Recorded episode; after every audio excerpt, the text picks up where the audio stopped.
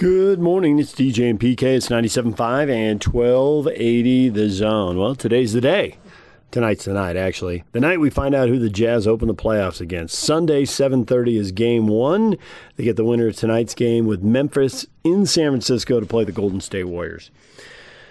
So the question, of course, is not only who will the Jazz play on Sunday night, but will Donovan Mitchell play? He came out and spoke to the media yesterday. We haven't heard from Donovan in a long time. He says the plan is to go. If there are no more setbacks, we're going to play that for you coming up later in the hour. So stay tuned for that. Now, he was pretty positive and upbeat and hopeful. Quin Snyder seemed like he was uh, he was ready to pump the brakes a little bit. Here's uh, Quin Snyder uh, who's very curious about how Donovan Mitchell, after practicing on Thursday, how he's going to feel today when he gets back to the facility. Here's Quin Snyder with the media. Hey, Coach. Sorry if I'm boring you. You never bore me, Tony. Oh, I, I, was just I was just preemptively apologizing. Um, okay, what do, you, what do you got? I'm now now I'm wondering. Got me curious. um, you know, with with you guys, what's the proving ground for you guys? Just you know, knowing that you guys have waited you know, basically all year for this, and this is what you guys have been shooting for, um, you know, just heading into the playoffs? Well, I, I think really it's not that different from any other team. Um, you know, as far as, you know, I think we recognize, like, you know, everyone else does, that, you know, the NBA playoffs are, are a unique, unique event. And obviously, you know, for, for the, the, simple reason that that's where you know the the championship is won. Um, that said, you know you don't ignore the regular season. Um, you know I, I, don't think it was a goal at the beginning of the year to you know to win the regular season. Um, the goal was to play as well as we can. You know, get better, and in doing so, prepare ourselves to you know to play well and hopefully win in the playoffs. So um, that you know in a nutshell i think that's how we've approached it. Um, that also you know recognizes the fact that you know it's it's true you know at this point um, you know your, your record zero and zero and as is everyone's. And I, I think particularly when you look at this year um, you know I think seeding is is basically irrelevant um, you know, teams that play well and, and win games are going to have an opportunity to advance. And I don't think it matters, you know, who you're playing. Uh, I think obviously matchups are always, you know, something that, that people look at. Um, but that takes place during the course of a game. Um, that takes place game to game. So those things are always part of your preparation process. But, you know, obviously it's something um, that you look at because waiting to see who you play. Um, but again, uh, as far as I'm concerned, you know, we close the book on the regular season. It's that simple. Something you look back on and feel like you had a really good year, but um, you know, kind of embrace whatever, you know, whatever comes as far as expectations, whether they're high, low, in the middle. You know, those things always change throughout the course of the playoffs anyway, depending on how you're playing. Kristen Kenny, Jazz TV. Coach, we just talked to Donovan uh, about this whole year and looking back to the playoffs last year and the level of focus from the guys and determination coming in this time around. What have you seen um, as far as that the the focus, the determination, the extra reps that your guys have put in to get to where you are now? Well, the season's so different, Kristen. You know, I, I I think we were focused and determined last year. You know, I think we went from a situation where I think 15 of 17 people in, in one, you know, um, poll, for lack of a better word, picked us to lose to Denver. And then we're up 3 1, and probably those same 15 people, you know, thought we might close the series. We didn't. I mean, so that to me is the biggest thing when you look back. It's, and it's not just applicable um, in a series. It's not just applicable in a game. Uh, it's applicable throughout the course of any given game, and that consistency, I think, is the the, the important part. You know, you, you've got to play well um, for as many minutes as you can, and you know those stretches. If you don't play well, you've got to make up for them. Um, so as far as you know, any determination, I, I think there's a determination to win um, from every team. You know how that translates to us, and you know, I'd, I'd like for us to be determined, um, determined to execute, you know, every possession and, you know, being able to have that mindset, particularly when teams are so well prepared against you and trying to take things away. Um, you know, you've got to, it's, it's a test of your will, you know, to play through contact. If the game's, you know, not being called as closely as it might be in a January game, um, you know, to adjust to everything. And that's, that's the challenge. And, you know, I'd like to think that having some level of experience um, dealing with that is, is always beneficial. You know, you have teams that have had, um, that advance deep into the playoffs that have more of that, but, you know, I don't, I don't necessarily think that precludes a team like ours that, um, you know, lost last year from from not doing that this year. Sarah Todd, Deseret News. Quin, what what is it like for you and your staff for these playing games as far as work goes? I mean, are you watching these, you know, together in the office and you know, are you going to be there tomorrow ready to do something as soon as the game ends or, or is this something that you're doing at home and you'll deal with it afterwards? You want to know the course of my day? I'm sorry. The, uh, tell me a play by play on what you're going to be doing. Yeah, right. No, I think that the what you're getting at, uh, I think is is absolutely true, and it's it's really different. Um, and whereas some teams, you know, they've known who they're playing since, you know, early in the week, their preparation is going to look very different from ours. Um, so, you know, not knowing who you're playing, um, you know, you you, you want to work um, you just you're ready to go, um, but at the same time, being really smart uh, about what it is that you're doing. You know, I, I, think for us as coaches to have, you know, contingencies. Um, you know, on, on, in this case, you know, who, who you know, whether it's Golden State or Memphis, you know, we have to know that. But you know, early in the week, you know, if you go through the probability of us, you know, playing certain teams, you know, you're you're really not spending your time um, very very wisely if you're going too deep into those things. So we've tried to set it up in a way where um, we've not only focused on you know our potential opponent and you know gotten to a you know a pivotal point where we feel like we can move quickly when we find out who that is. You know I think you know the fact that there's two teams now reduces it where you can do more on each team and splitting some of that that work up, but. Um, you know, two teams that are different and I think that some of the focus, at least for us, you know, early in the week has been on us. And that also requires, you know, planning, decision making. So you, you kind of go broad and then you eventually narrow it in. Um, you know, because even you know, rest has been a priority for us because that's something that, you know, that I think having some injuries late in the year, we had some guys that were playing a lot more minutes and then continuity is also you know something for us to think about because we have had a couple guys out and they're working their way back in. So there's a, a lot of variables that you know you're considering when you're planning you know how to prepare your team. And then as the week progresses, I think we get deeper and deeper um, into the preparation for who we're going to play. And you know, and again, could not be more different from you know a team that knows who they're playing for the course of the week. Their preparation is going to look very different for us. We don't find out till you know, until Friday night. And, you know, that gives us a quick turn. Eric Walden, Salt Lake Tribune.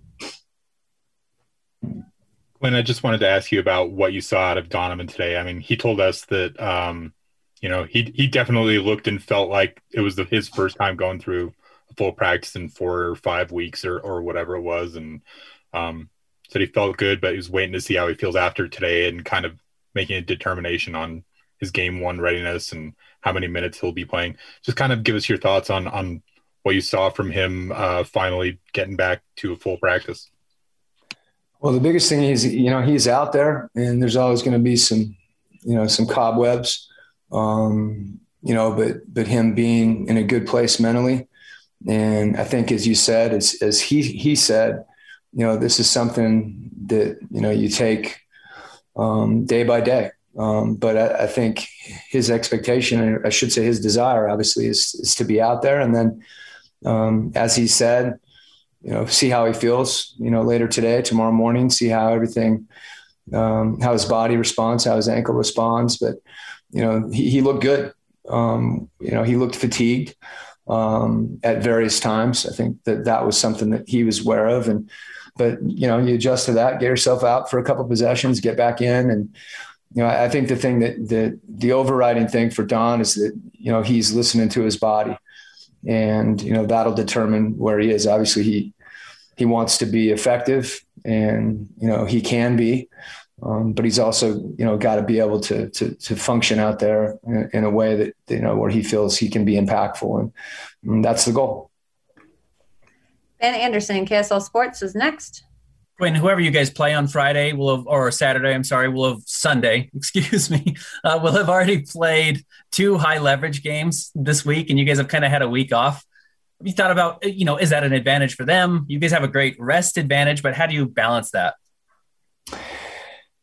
Well, I, I think you know you you could make a you could create a narrative on either side, and, and you you know hit on kind of the biggest things. It's any sport, you know, at the end of the year when you rest guys, you're um, you know you're looking at the impact it has on your health, physicality, you know, being injury free um, versus continuity. You know, guys being you know their timing. So all those things you know need to get addressed. In our case, it's it's more impactful, I think, because you know a couple of our key guys, you know, are making their way back. Um, so again, that focus on on first their health and how they're doing and how does practice impact that. And I think that's true of our our whole group in a different way. You know, Joe's minutes went way up, Jordan's minutes went way up. So, you know, everybody's got individually a way to prepare. And for us as coaches, it's it's a balancing act. You you want to have a little bit of both. Um, as you said, there's some teams that you know have played a couple games and are getting deep into that competition. That could be helpful. Um, you know, us having guys back, being healthy and rested, you know, can also be helpful. So, um, you know, it just it just depends. It's one of those things you look back and you know, in hindsight and say, you know, maybe we should have rested more, we should have played more. But in this case, a lot of it's taken care of for you um, because we can't play until Sunday, as you said. All right, there is Jazz coach Quin Snyder. If you want to hear the whole thing, it's up on our website, 1280thezone.com, his entire session with the media. We're going to take a break, come back with Joe Ingles. Stay with us.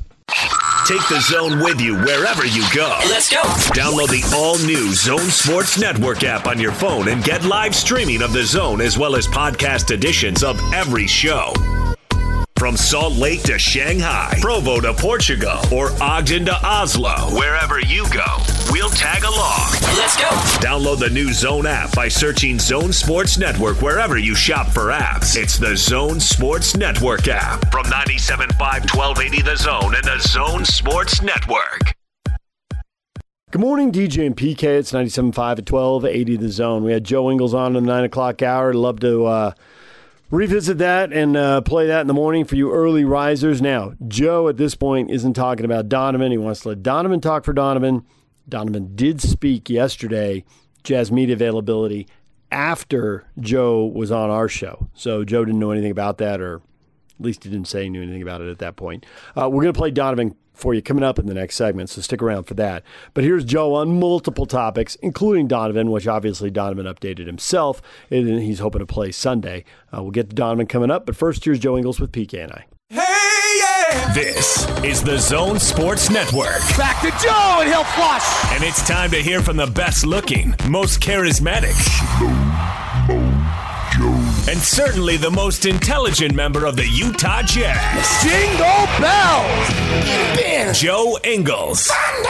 Gives it back to Joe. To the cop slams it in. And yes, for the record, Joe wrote this introduction. This is the Joe Ingles Show with DJ and PK. Who? On 97.5 1280 The Zone and the Zone Sports Network. The Joe Ingles Show with DJ and PK is brought to you by Cyprus Credit Union. For a limited time only, get a free Utah Jazz signed Joe Ingles jersey when you open a new Dream checking account with direct deposit at Cyprus Credit Union. Cyprus Credit Union, your future is our future. Time to welcome in Joe Ingles. Joe, good morning. Good morning. How were a couple days off? Feel like a brand new guy? Y'all rested, rehabbed, ready to go?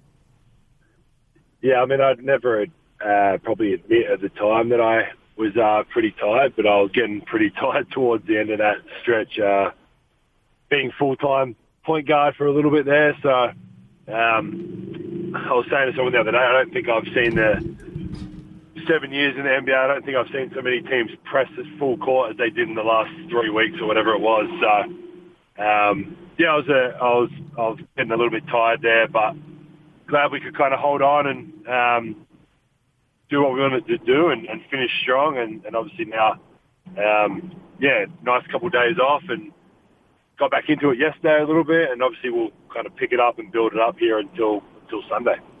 So I listened to your Zoom on Wednesday, Joe, and I got to say, you are a pro because you were probed about Donovan Mitchell and you knew precisely what to say. You handled that full court press as well as you did out on the floor when they pressed you when you play point guard. So I don't want to know, I'm not going to ask you again ask you who, or excuse me, what is up with Donovan Mitchell. The only thing I want to know from you this morning, Joe, is can you tell us in, uh, who the starting five is going to be? I don't want to know anything about Donovan Mitchell. That's uh, way to uh, way to put your question. You just asked the same question as they did in a roundabout way. We're both pros here, Joe. Seen it. I've seen it, enough uh, knucklehead media in my life to know that they do that several times. So, um, the five players that'll start will be the five players that Quin wants to start on Sunday. There it is. That's, See? that's deep, Joe. That's deep. And if it's me, if it's not me, if it's George, if it's uh, Jarrell, if it's uh, Trent, we'll just have to see what happens. so I'm just curious. The answer's like this: Do you understand you're supposed to give them, or does someone in the organization, whether it's front office or coach, you know, whoever, say, "Hey, this info stays here. The rest of the world gets to guess. I don't want any of you boneheads leaking it." Yeah, I mean, it's just not a part of it too. Is it's kind of not not none of my business, but it's not on. If it was me and my injury, I would be, I would give you guys as much as um, as I could, as I was allowed to or could or whatever. Um, I obviously, I'm not inside Donovan's ankle or foot or whatever ankle. Um, yeah, it's not. I guess it's not really. Um, to your question, like no, we don't get like a briefing report what what to say and what not to say on on media days or anything like that. Um, I think it's just a bit of common sense. Like I would never speak on someone else's injury because it's not my not that it's not my business, but it's not my place to, to do that. So um, if Donovan comes on and wants to talk about it, then um, that's completely up to him. So, guys in the NBA, Joe, obviously the goal as a team is to win the title, and that's the most important thing and the most success that you could possibly have. I was wondering, you, you think that's everyone's goal? Do you think that's everyone's goal, though? to win an NBA title, but by an NBA player. Yeah. Well, that would lead me to think that you don't think that. So the next, the question then would be, why don't you think that? No, I mean, I- and I'm not saying that about. I'm just asking a general question. Do you think out of 450 players, 450 players, pure one goal is to win an NBA championship? No. No, I mean, some guys want to make it in the league because that's where the big money is, and just to say you're an NBA player, I get that. But I think rotation guys, guys like you who've been in the league for a number of years, I think that's your goal. And I think the nucleus of this team, when Mitchell goes last year and says, We're done with the first round and we finished with the best record, but yet a lot of people still don't believe in us. I think most of your guys, certainly, uh, I actually believe all of your guys are committed to winning a title. They're not worried. uh, If you don't have your place in the league yet, are there other reasons as to why you would think that wouldn't be the goal? Yeah, I mean, I, I believe I like what you said. Like I, I know our team is fully invested in it. Um, but you also, on the flip side of that, like there's a lot of guys in this league, like you said, they're trying to make it. Um, they might be on the last year of a, a minimum deal, a four-year minimum deal, and they want to get paid and they Sure. want to look after their family, which you can't, uh, you can't be mad at. Everyone, well, I mean, whatever job you do, you want to you want to look after your family as much as, as you can, whether it be your Yeah. immediate wife and kids or your extended family if you're able to. Um, but it- it'd be interesting if you got everybody down and uh, we all had to do a, a, a survey or a questionnaire or whatever you call it with no names on it. I'd be interested to see how many people what answers they gave. You know, and I'm with I know, you. I know what our team's answers would be. I know our teams would be the right answers, but I'm just saying, speaking in general. I'm I'm with you on that, Joe, and I see where you're going. I think the next layer to add to the conversation, though, is there are people who would say that they're in it for that, but they don't really want to pay the price. They don't get up sure. a thousand shots a day. They don't watch what they eat or how much they run or ride a bike in the off season. And they That's what I'm saying. might, So might be coming out of a strip a club at four in the morning.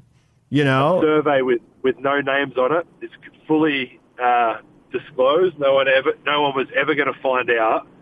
It'd be interesting to see what the answers would be. Like whether it would be, I want to get paid, or I just want to be in the NBA, or I do want to win. Like I genuinely don't care about the money. Um, be inter- it'd be interesting. Anyway, How much? with your uh, on with your silly questions. well, now I mean, you opened up a fascinating aspect. How many of those guys, though, that you would question, because clearly you're questioning some, how many of those guys are integral parts of the team? I, would, I think we understand the end of the bench guys are just trying to survive in the league, which you used to be. You're not anymore, obviously. But y- you know, how many of how many guys who are going to be in the NBA and are not end of the bench guys? Are committed to winning it all? How many, or how many do you think aren't committed to winning it all? You know, I'd also I'd also add is like, um, there, there's obviously been guys in the league that have done everything they've wanted to do to get paid, and then after that, kind of shutting it down, which is inter- which is interesting. You've Yeah. like, I I still remember when I signed my four year deal, and obviously you have like idiots on Twitter, right? Like, oh, now you've made it, like you can relax, or now you like. My whole goal the next year was like, I need to play better. Like, I have to prove that. Um, not really to anyone in general, but like myself, like I need to prove my worth that I'm worth whatever X amount of dollars I was playing for for the next four years.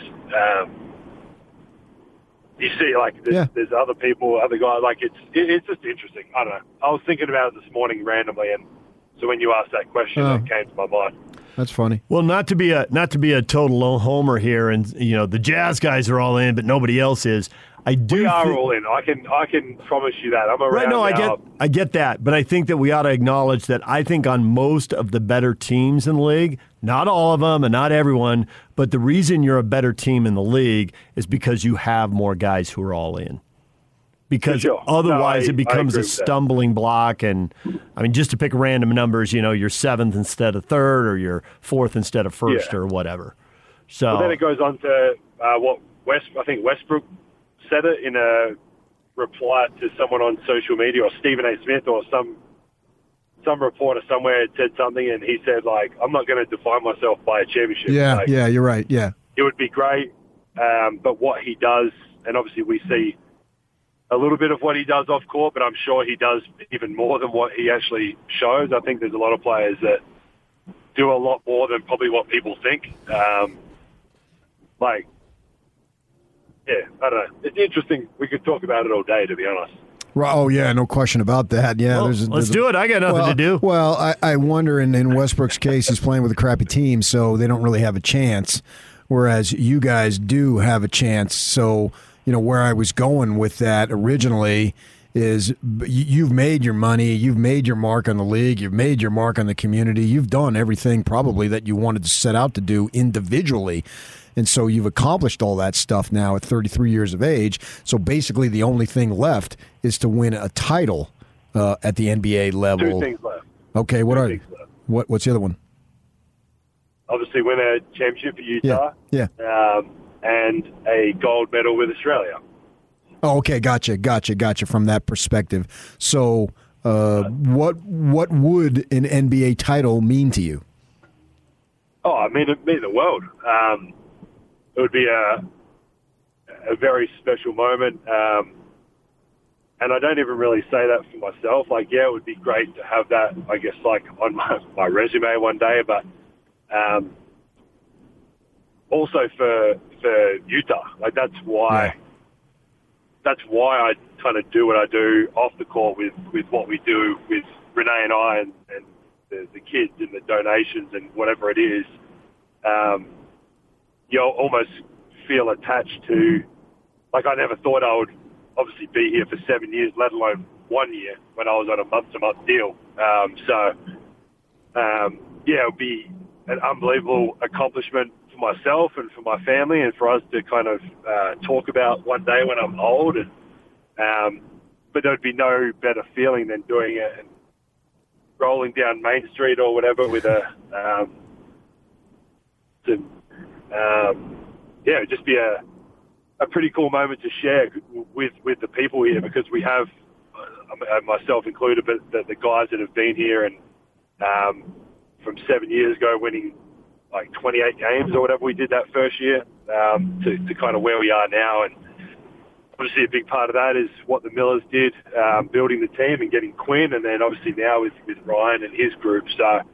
Um, yeah, it would be incredibly special. Um, it would mean also that I'd be on a plane a couple of days later to, to head over to Tokyo to try and uh, win another one. So it'd be uh, it'd be very special.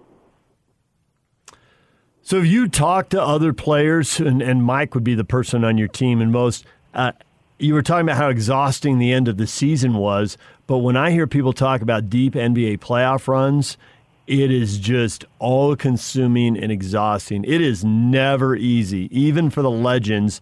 And the teams like the Warriors who do it multiple times, it's no surprise they end up with injuries and this cumulative fatigue after several years. So, have you really braced yourself for what a deep run means? For sure. No, it's, uh, I think uh, Mike went to the Western Conference Finals with Memphis one year. JC went to the finals with Cleveland that year.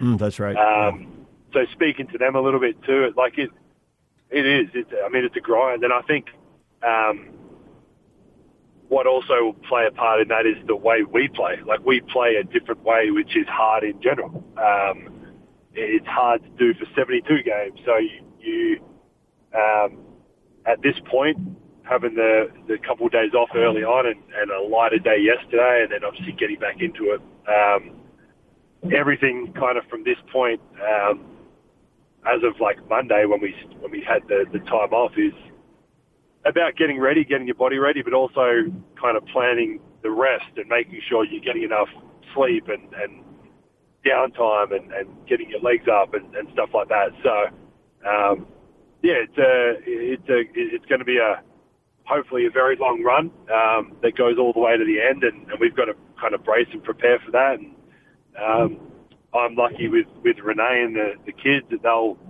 they'll give me every opportunity to, to rest up as much as possible um, when the kids don't want me to be chasing them outside for a little bit. But um, no, it'll be it'll be exciting. It'll be fun. Um, but it's it's almost time to to kind of park um, some stuff aside. Um, like our record was great, but that's kind of the 52 games don't really mean much except for where they placed us. So we've got to kind of park that aside and, and obviously, like I said, prepare and, and get ready for this kind of next this next section of, of this playoff run.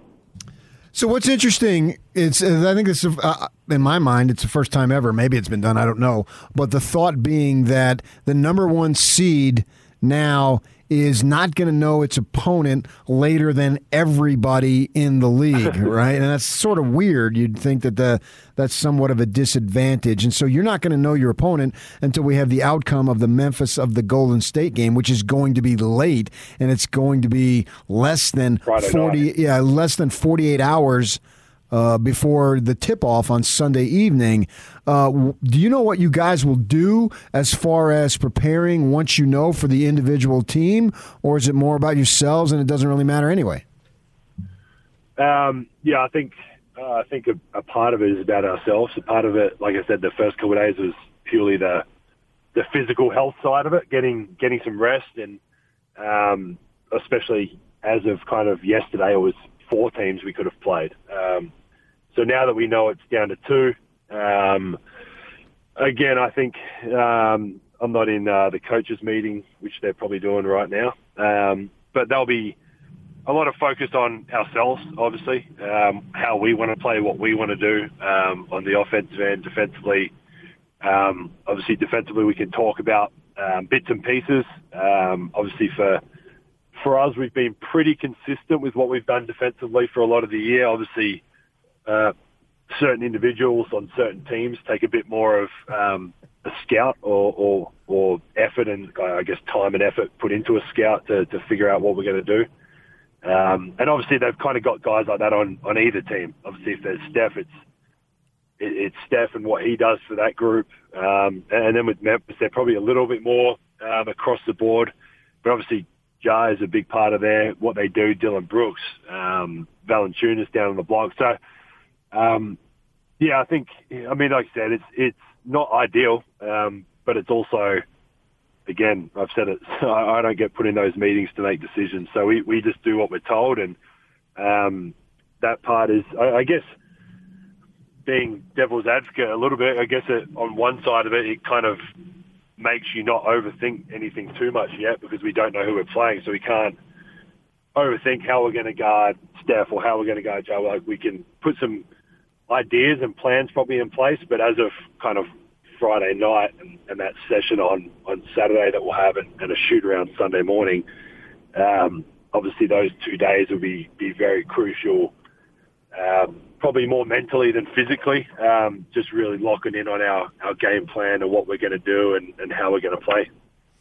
So I'm I'm curious how much the preparation because obviously you've seen these teams you know two or three times two in the East and you know three for most of these Western times this year. How much has the preparation changed from one matchup to another aside from injuries and guys you know either playing or they're not playing? But how much does it change? Do you defend Steph really differently one time as opposed to when you played him a month earlier or whatever? Yeah, I mean I think like I mean, he's a good example because of how much he impacts the game with, with what he does on the floor. Um, and it's same with a, a, lot of guys when we would play Jokic last year in the playoffs or, or James Harden in Houston that, that year, whatever it is. Um, these guys are uh, at the top of what they've done and they've won MVPs and champ, whatever they've done in their careers for, for a very good reason. Um, so I think it's about, regardless of who that is, whether it be Ja, whether it be any of those two teams, um, a lot of it you, you want to mix it up. You want to make it as, as hard as as hard as you can on those the guys that are going to have um, the ball the most, or the, those guys that make the, the biggest impacts on their teams. So, um, yeah, it's it's it's tough to think, like I said, kind of overthink it too much right now because there's um, a 50-50 chance of who we're going to play. Um, you want to make it tough. You want to make it as hard as you can. Obviously, in a, a seven game series is is long, um, so you want to you want to change things up a little bit. You, obviously focus on yourself and what we're going to do. Um, but yeah, you want to you want to mix it up. And if you give Steph the same look every time, or, or Durant the same look every time, these like guys at the, the top of the the uh, echelon of players, they're, they're going to eventually adjust and, and be able to make plays. So you just want to make it as tough as you can. So, who do you think of the first three guys are going to be off the bench for you guys, Joe? um, the first, it'll be the three guys that Quin decides would be the best uh, impact off the bench after the starting five, which he'll choose um, leading into the games. nice. You got a future in politics, Joe. I can I can promise you that'll be the last thing I'll be doing. In yeah, right. hey, I'll by the way, a mil- million things before that. uh, good call on Jordan Clarkson. I thought of you when he dropped. Uh, you know what song really captures the mood of the team? What you're thinking right now? And he said, "Tears for Fears." Everybody wants to rule the world, and then he played it on his phone on the Zoom call thought, isn't he just like yeah, one of a kind? Right. And I thought, this is what Joe was telling us about. This is one of the things he does. He picks a song that's older than himself. And he's got it on his phone, and he's got this little giggle. It's infectious. It was, and his sunglasses on. And, oh yeah, absolutely, yeah. That's the that's like the crazy part too of why we, we were. I can't remember who we were talking to. We were talking about it the other day a little bit. It was like I don't I don't think we'll ever meet or the NBA will ever see like another Jordan Clarkson. Like even the way he plays, you can't you can't like teach that to someone. You can't sit and watch film and say, hey, put your body like one leg here, one arm on the ground, the other arm, arm is putting the ball behind your back, and then you're still going to score. Like you just can't. And then off the court, what he does and how he lives and his his um, like his his we would like his happiness. Like he's always he's just always happy. Like he, he there's not there's not ever going to be another Jordan Clarkson ever. Not even close. Like not even a like imagine imagine a young kid saying to JC like, "Hey, I'd love you to come like help me work out and like show me what you do." Like imagine him trying to do the stuff that JC does. Impossible. Not happening. Yeah. Not happening. All right, Joe, we appreciate it. Thanks for a few minutes, and we'll be watching Sunday night when Donovan either does or doesn't start. One more you, thing, Joe. and you play either the Warriors or the Grizzlies. we'll, we'll, we'll just have to see what happens, won't we? All right. Thanks, guys. All right, there is Joe Ingles now for the update on Donovan Mitchell, his plans to play Sunday. We will hear from Donovan next. Stay with us. Take the zone with you wherever you go. Let's go. Download the all new Zone Sports Network app on your phone and get live streaming of the zone as well as podcast editions of every show. From Salt Lake to Shanghai, Provo to Portugal, or Ogden to Oslo, wherever you go, we'll tag along. Let's go. Download the new Zone app by searching Zone Sports Network wherever you shop for apps. It's the Zone Sports Network app from 97.5 1280 The Zone and the Zone Sports Network. Good morning, DJ and PK. It's 97.5 and 1280 The Zone. Tonight, the Jazz will watch and see if they get the Warriors or the Grizzlies. Those two teams meet in San Francisco. Losers out. Winner gets on a plane for Utah and plays the Jazz Sunday night. Will Donovan Mitchell go? That's a question he was asked as he hopped on a Zoom call with the media. Here's Donovan with the media. Hey Donovan, uh, how was um, how was practice today? Uh, how did you feel? Um, more importantly, where's your wind at, and uh, how's how does the ankle feel for you? Um, practice was good. You know, I got out there, competed. Um, it's definitely you could tell it's been the first time in what has it been four or five weeks, but you know that's to be expected. You know, just trying to find ways to get back in, get back in the groove, get back in, you know, full shape. You know, uh, I feel like I'm getting there, um, and you know things are progressing well. Um, can't complain, and you know the guys, we all look, we all look good and determined and ready to go. So um, can't complain. All right, next up, Eric Walden, Salt Lake Tribune. Hey Don, can you kind of take us through the recovery process? Kind of, you know, when you first started feeling like you were on a path to maybe getting back to returning to action again. Um, yeah, it uh, definitely was uh, a tough process. Uh, just for for me, I haven't been out this long since my tenth grade year in high school. Um, so it's definitely you you you kind of you know it's a it's a mental game as much as a physical one too. Um, you know, and I would say you know things started progressing well. To be honest with you, I've I've lost track of days, um, and honestly, I barely know what today is. Uh, but I feel like you know, kind of been progressing well for like the past two weeks. I want to say. Uh, I mean, you're gonna quote me on that, but I could be wrong. um, but um, I feel like that's you know things started to go in the right way and projecting well, and you know, I, as a whole, you know, I think just just continuing to take my time and continue to go about the right way, I think is the biggest thing. Uh, it wasn't some an injury wasn't something to play with.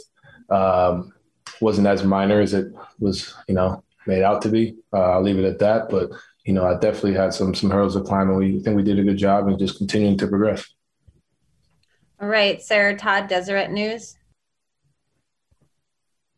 Donovan, are are you expecting that you'll be ready to go for game one? That's the goal.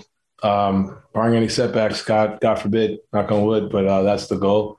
Um, and just trying to go out there and just be there for my teammates and try and help to to go out there and, and win a championship. You know, I think that's the goal. It's been the goal all year, and you know, but you know, God forbid anything happens. I think that's the goal for me. That's the goal for everybody here, and to be ready for game one.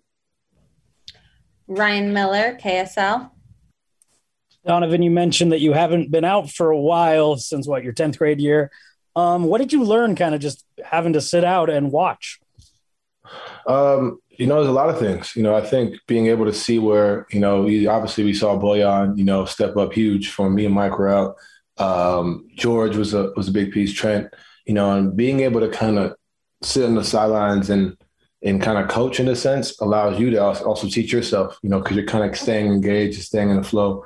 Um, I think we saw a lot of, guys stepping up, you know, similar to the bubble, you know, when guys kind of stepped up into into different roles. You saw the same thing, um, you know, when myself and Mike were out.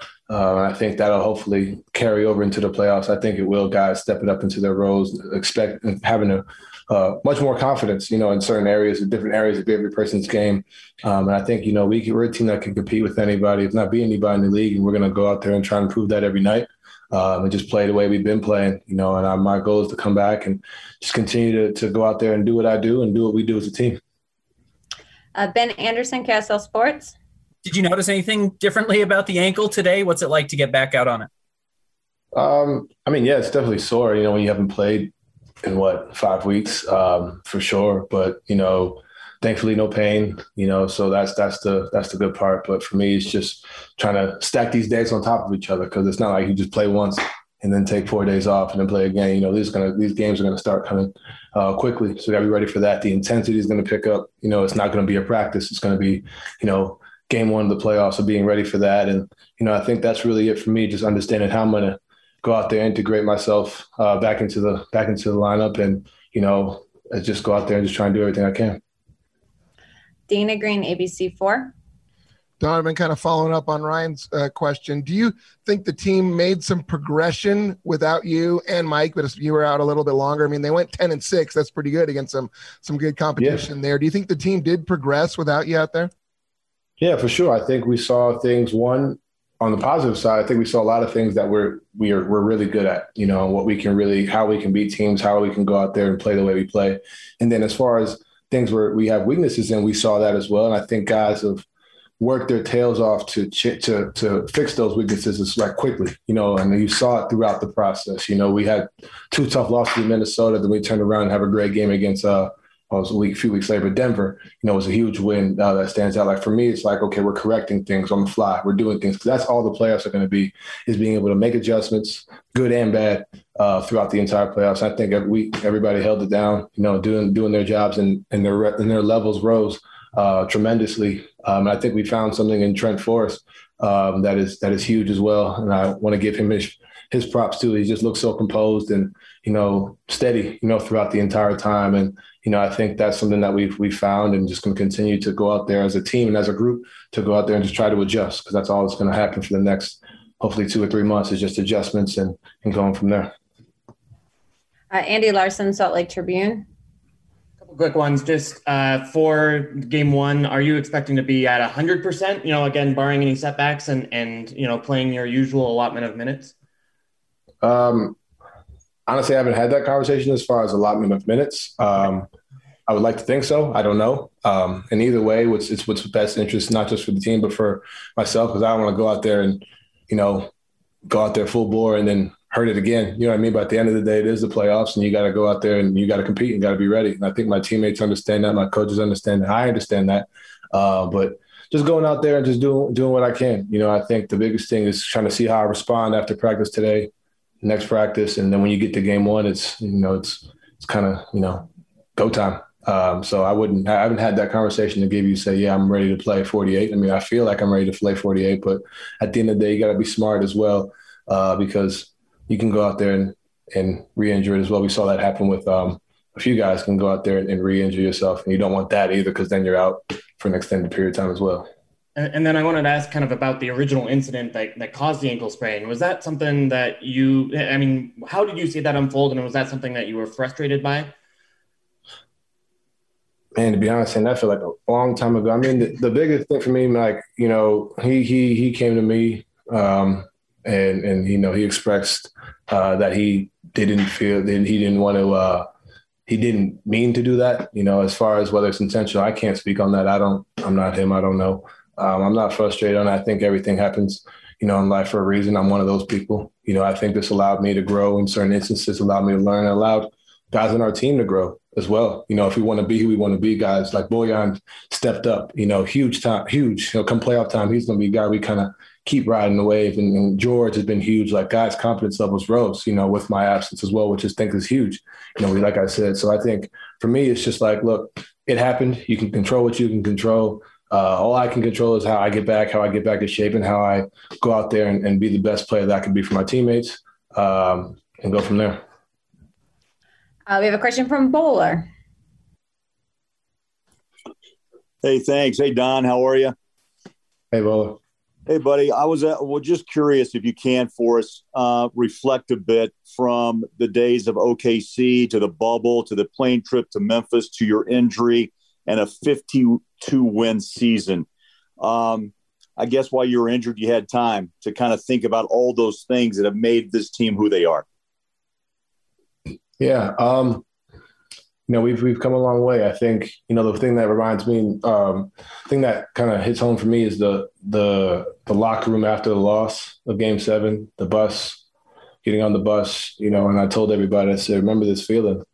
Um, remember, you know, everything. You know, remember how you feel. And then when you get tired, understand that we were tired in game seven, understand that you need if you're at five reps, we need seven. If you're at seven, we need 10, you know, understanding that that's going to be the next level mentality. And we got to go out there and do it all over again uh, for these playoffs, understanding that every every little thing we do in the off season, you know, is coming to fruition right now.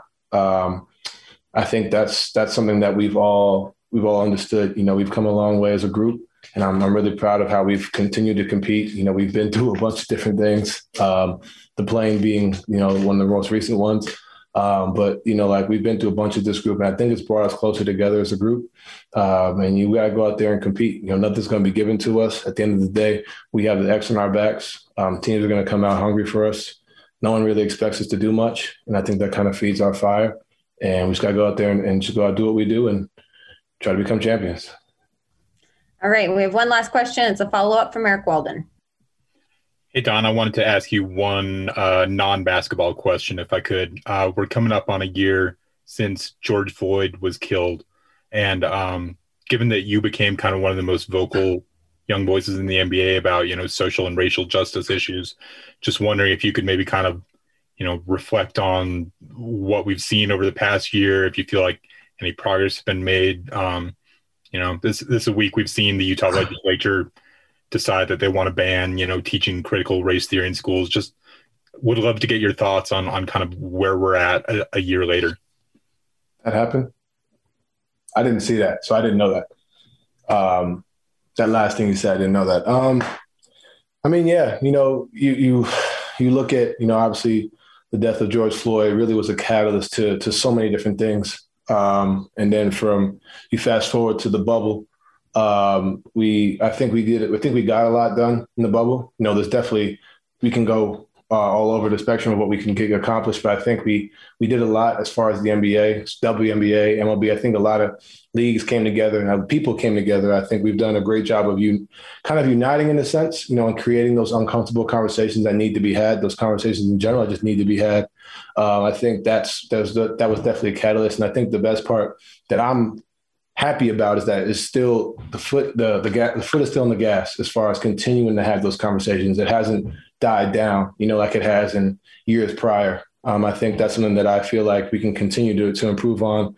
Um, you know, the shirt I wore, the Call Your Senators shirt for the George Floyd uh, bill. I feel like those are things that we can continue to keep on the forefront of everyone's brain. Um, there's definitely a long, long way to go um, as a as a country. Um, but I feel like for us, we've we've taken steps, you know, and it may not happen next year. It's it's not going to happen a year after that. But just continuing to find ways to build upon, so we can create a great uh, future for our kids and our kids' kids and our kids' kids' kids, and all the way down the line. I think that's something that I'm I'm blessed to be able to say I was a part of and continuing to fight for what's right.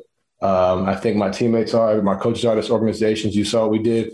Uh, give 55 scholarships to, to kids going to college. Like that, that means the world to myself, to us, like that, that to me is part of change, you know, and I think for us, just finding ways to do it in any way we can, any way you can try and unite people, um, I think is, is the biggest goal. Um, and as far as the, the, the bill, I didn't even know that was a, a thing. Uh, can you elaborate on that? I didn't know what that was.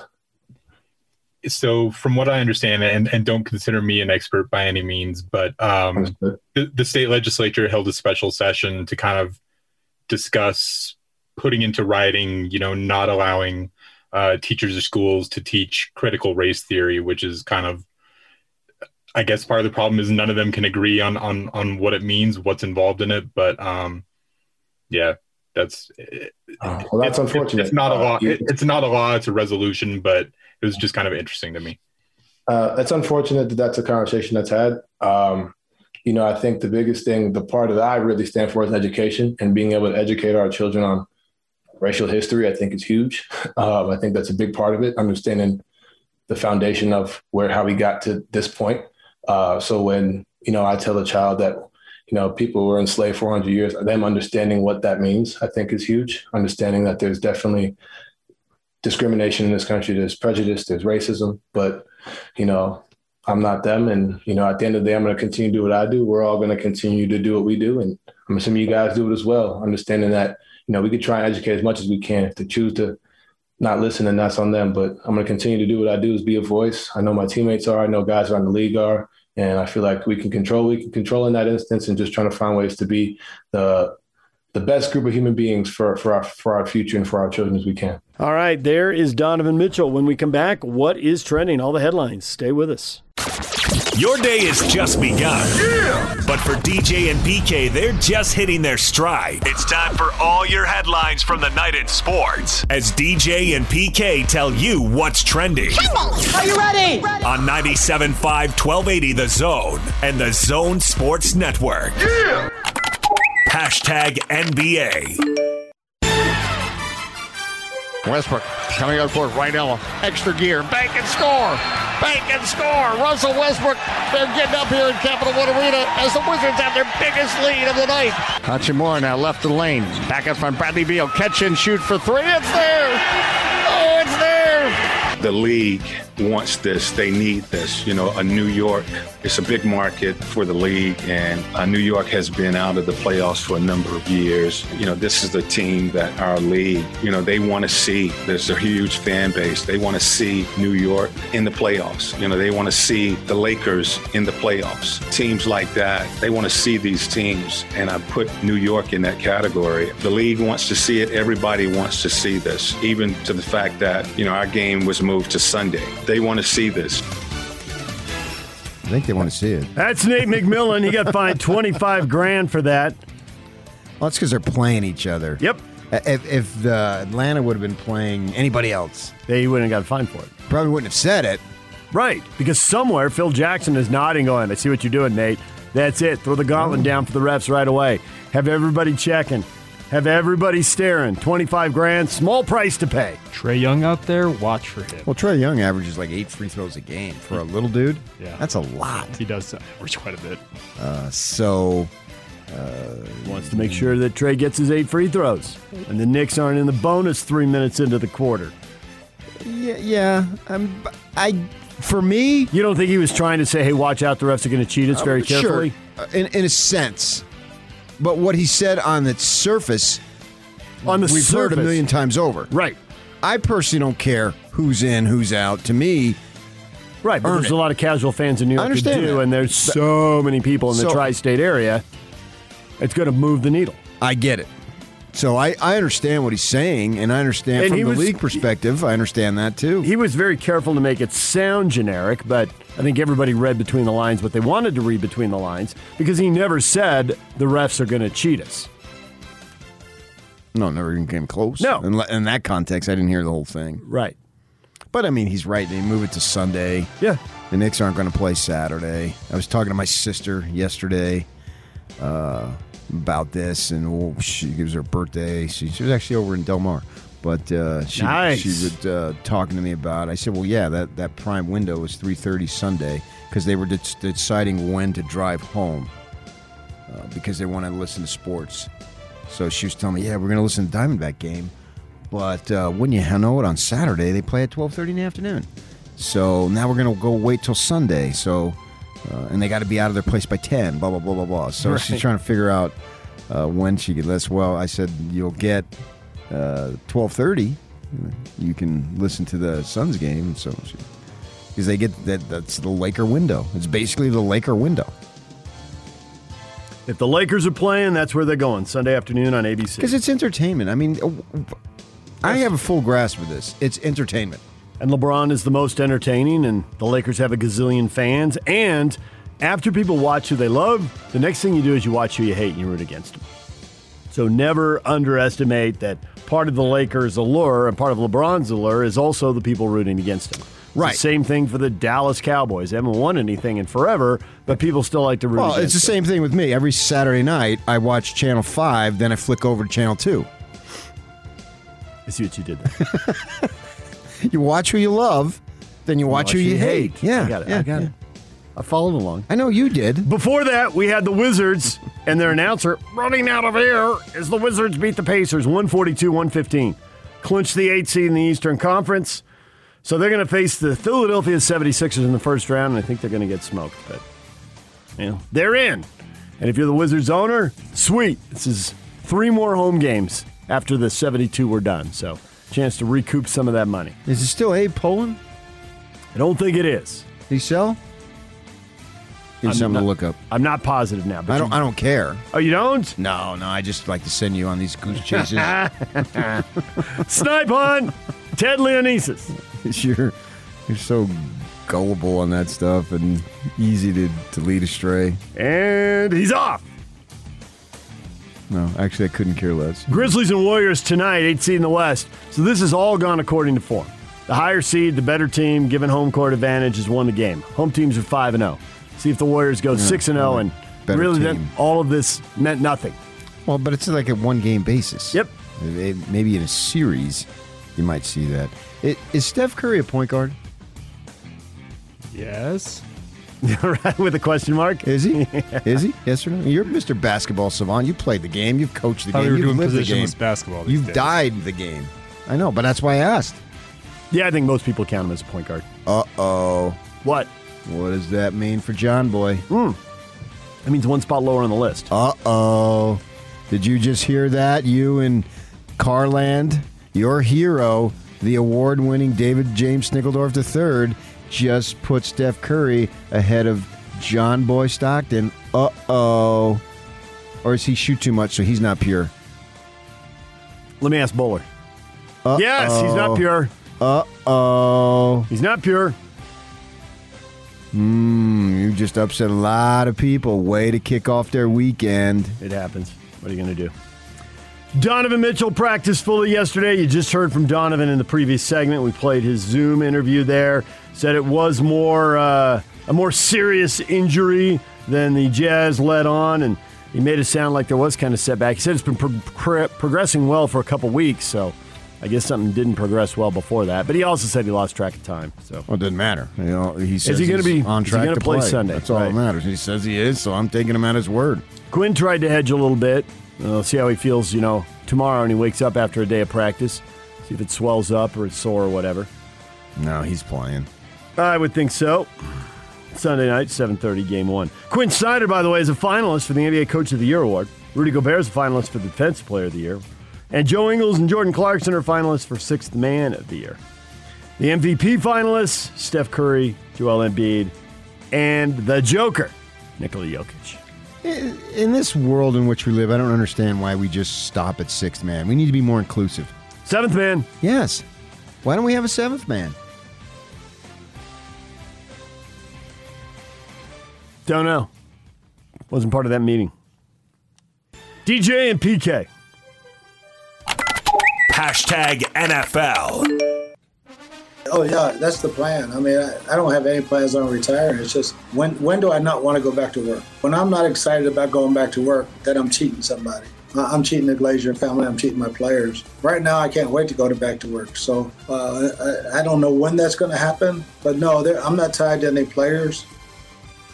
Bruce Arians says his future coaching isn't tied to any players, so he's not walking out the door with Tom Brady. He's walking out the door when he feels like it, and he doesn't feel like it. Well, they didn't have Tom Brady before he got the job, right? Right. That came after. You were right. Yeah, it was a great story, you know, because he didn't get to be a head coach until he was in his 60s, I think. And now he's pushing 70. So, and he's very charismatic and very quotable and is a great interview and all that. And he won a Super Bowl. Good for him. He's a grinder. DJ and PK. Hashtag Major League Baseball.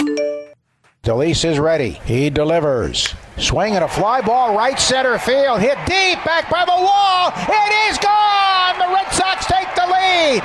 JD Martinez with a shot over the right center field fence, the same spot where he homered last night, and just like that, the Red Sox lead at eight to seven. Can you believe it? Here one.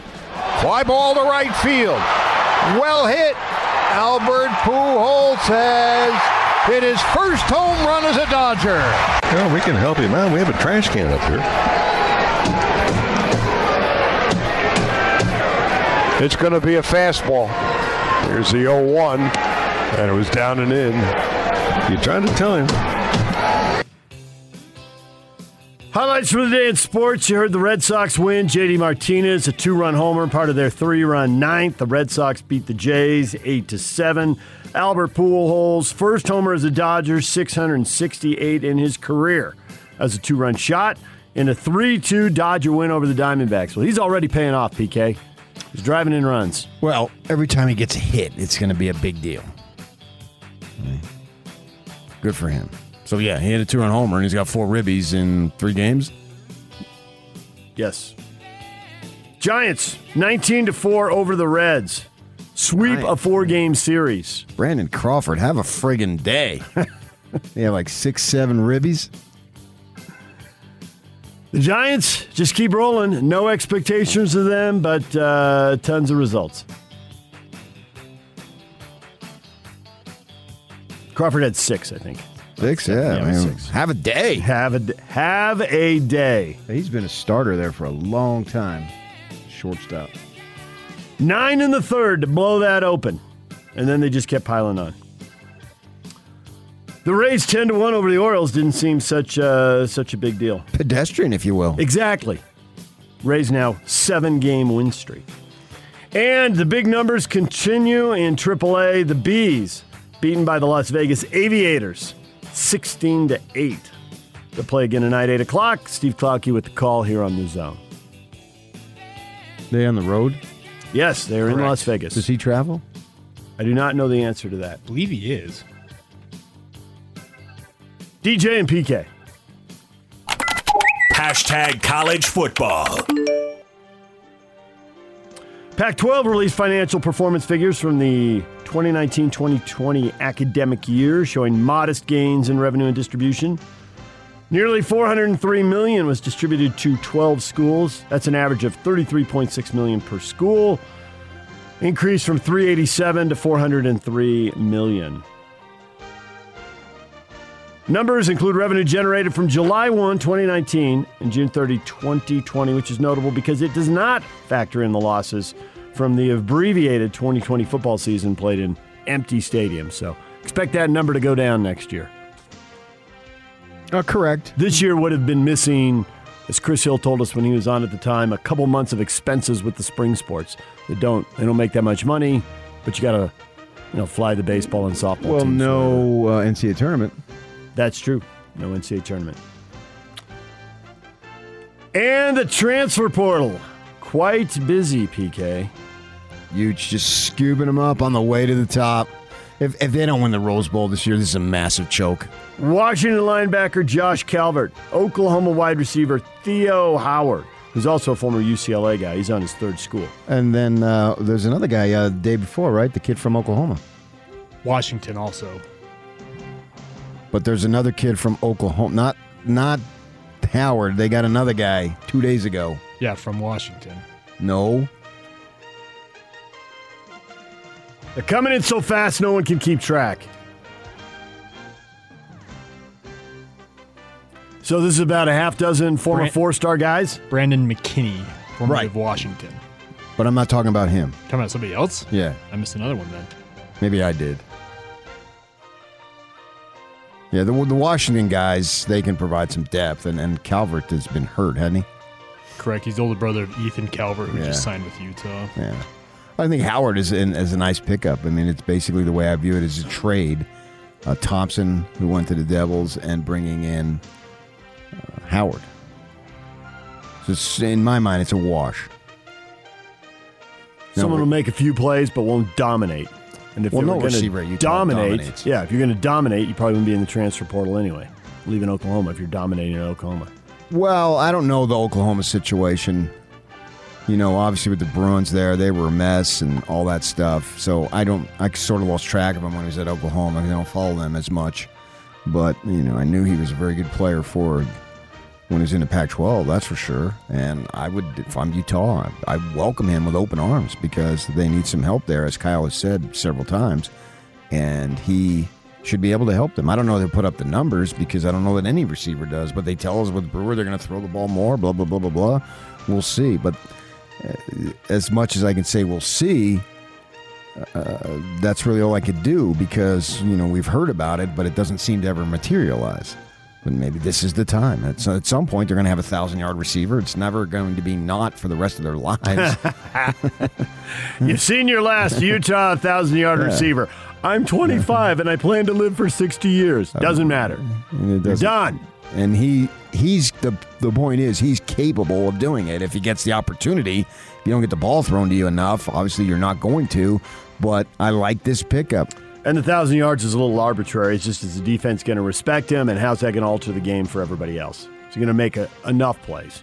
Well, you still need to have a big time guy. Yes. And if you can help the other guys, great. But you still need a big time guy. And they haven't had. Even though I think Thompson had the talent, he's looked at him and say, Well, what are, He what are you the missing? Central casting, baby. Yeah. Send me a wide receiver. And Howard, I think, is very, very similar. Having I didn't I don't have a lot of experience with him in Oklahoma, but I did before. When he was in Westwood, I absolutely saw him play several times. If they imported a passing game through the transfer portal, forget recruiting. And you know, I was thinking about this too with Kyle uh, going to be 62, and I don't think he's going to be one of these guys who's coaching like Bruce Arians at 68, 69. Uh, seems like why not dip your toe into this or just your whole leg, your whole body? Be, worry about the future later, uh, and you've got a really good opportunity to win this season. So push all the cards in the middle and, and then you you go regroup and see what happens next year and all that stuff. But yeah, I like this pickup. I think from the managing the, uh, and we'd have to have him on and get him to delve in the numbers, but I think from managing the whole uh, scholarship thing and everything, I think it's low risk adding these transfers. Normally, it's what you say about balancing, but because everybody got a, a bonus year, mm, I think the number is like 70 guys in the two younger classes because nobody was progressing because they all got a free year. So the freshmen and sophomores are still freshmen and sophomores, and you bring in another recruiting class. You said Kyle on what was it two weeks ago? He said he had 130 exit interviews, and that's a huge number for a college football program. So bringing in a bunch of guys who are one and done isn't a big deal because that number is going to have to get back down to 85 anyway. I wonder why he hasn't asked me how my day's been. It's been busy. it's been very busy. Been real busy. DJ and PK. Hashtag RSL. RSL and FC Dallas playing in Texas Saturday night. Teams off to similar starts here. RSL with seven points through four matches. Dallas with five through eight. It's a place RSL has traditionally struggled, but this seems like a pretty good opportunity. You're not down there on a 105 degree day in August, so a May trip. Take it. See if they can get the attack going again. One goal in the last two games on a, a bit of individual brilliance, not creating many good chances last week. So the quest is to get that rolling. And then the other thing is that uh, the sale is it progressing? Orlando and Houston have both sold now, so the RSL sale would seem to be up next. They got to go in order. Uh, apparently, it might have been a little stacking in order based on sale price and keeping the 400 million, expectations up. 400 million, and Four hundred Well, million would- for Houston. They don't own the stadium. They don't have an academy and a training ground. You're getting two teams though. They don't have a uh, big season ticket base.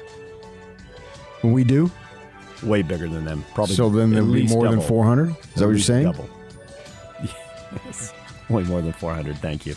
No, no, no, no, no. Mi- The sale oh, price. oh, the sa- I thought you meant four hundred season. No, ticket no, holders. no, Thought no, that was no, sarcasm. No, I would think that's. I thought four hundred was high for Houston. I don't know what to tell you. That's what I'm price. saying. Yeah, That- the that's four why I'm hundred. confused. The Fort Dunny on uh, on Talking Real last night said he was just blown away by the four. He was gobstopped, flabbergasted by the 400 million And price for obviously you were. Yes, and so, So I didn't think the RSL price club was, be more. You would think with all the real estate involved, Yes. it's got to be more than Houston. But I didn't think RSL was going to get to 400 million, and Houston did. So Well, yeah, d- maybe you, there's. You don't realize the cost of lumber these days. I've heard. I've heard. Wait, a- fresh as the headlines. You're scrolling through Twitter like, hmm, lumber's up, huh? Keep going, scrolling, scrolling. I've been scrolling. hearing it for weeks. Yeah, trust me. My So- brother works in construction. Shouldn't they be more then? Yes, but I don't think they should be over 400 million. That's the conundrum. Yes, Why? they should be more because there's a stadium and there's uh, uh, the academy. I understand So- all the right. properties and all that, and Yeah. the fan base and blah blah blah blah blah. It seems like too much for how much money they make. The, the, the thing that holds Major League Soccer back is they do really well at the gate. They do well in the sponsorship thing. They don't do nearly as well as the other leagues on TV revenue. And so it holds the prices down. They don't have the big local deals. But yet it- they still got 400 million. I know. And so it may come down to well, you got 10 billionaires who all want a team and want in. They want that kind of shiny toy and they're willing to overpay for it because they're sitting on Well, then you 5 get to be dollars. somebody. Somebody right, exactly. you. And maybe that's what's driving this. Is the guy who paid 400 million in Houston knew there was some other hedge fund gazillionaire who was willing to pay 370. So he paid 400 to get it. That may be what's driving it. That's like the one thing even though it doesn't make sense, it kind of makes sense. So who's It's it going to be? Demand. Or who are the contenders? Well, I think somebody out of out of state. Who? I don't know. I mean, these random hedge fund. I don't know. You know, Dunny has said there are three or four all along, and one of them he said was foreign. He didn't tell me who it was. Somebody Like from. Colorado or something? No, Oh. from outside the United States of America. And we don't want them. The way the Red Bull company America bought, first. bought New York. Ryan Smith, who owns the Jazz, has been mentioned, but that seems to have cooled off. And I heard a thing floated that one of his minority partners might want it, but then I heard Dwayne that Wade? cooled off. I don't think so. What are the other partners? But I heard that cooled off. But Well, he's you know a what? minority partner. I get your point, and but I don't think that's the In one. multiple There's- senses.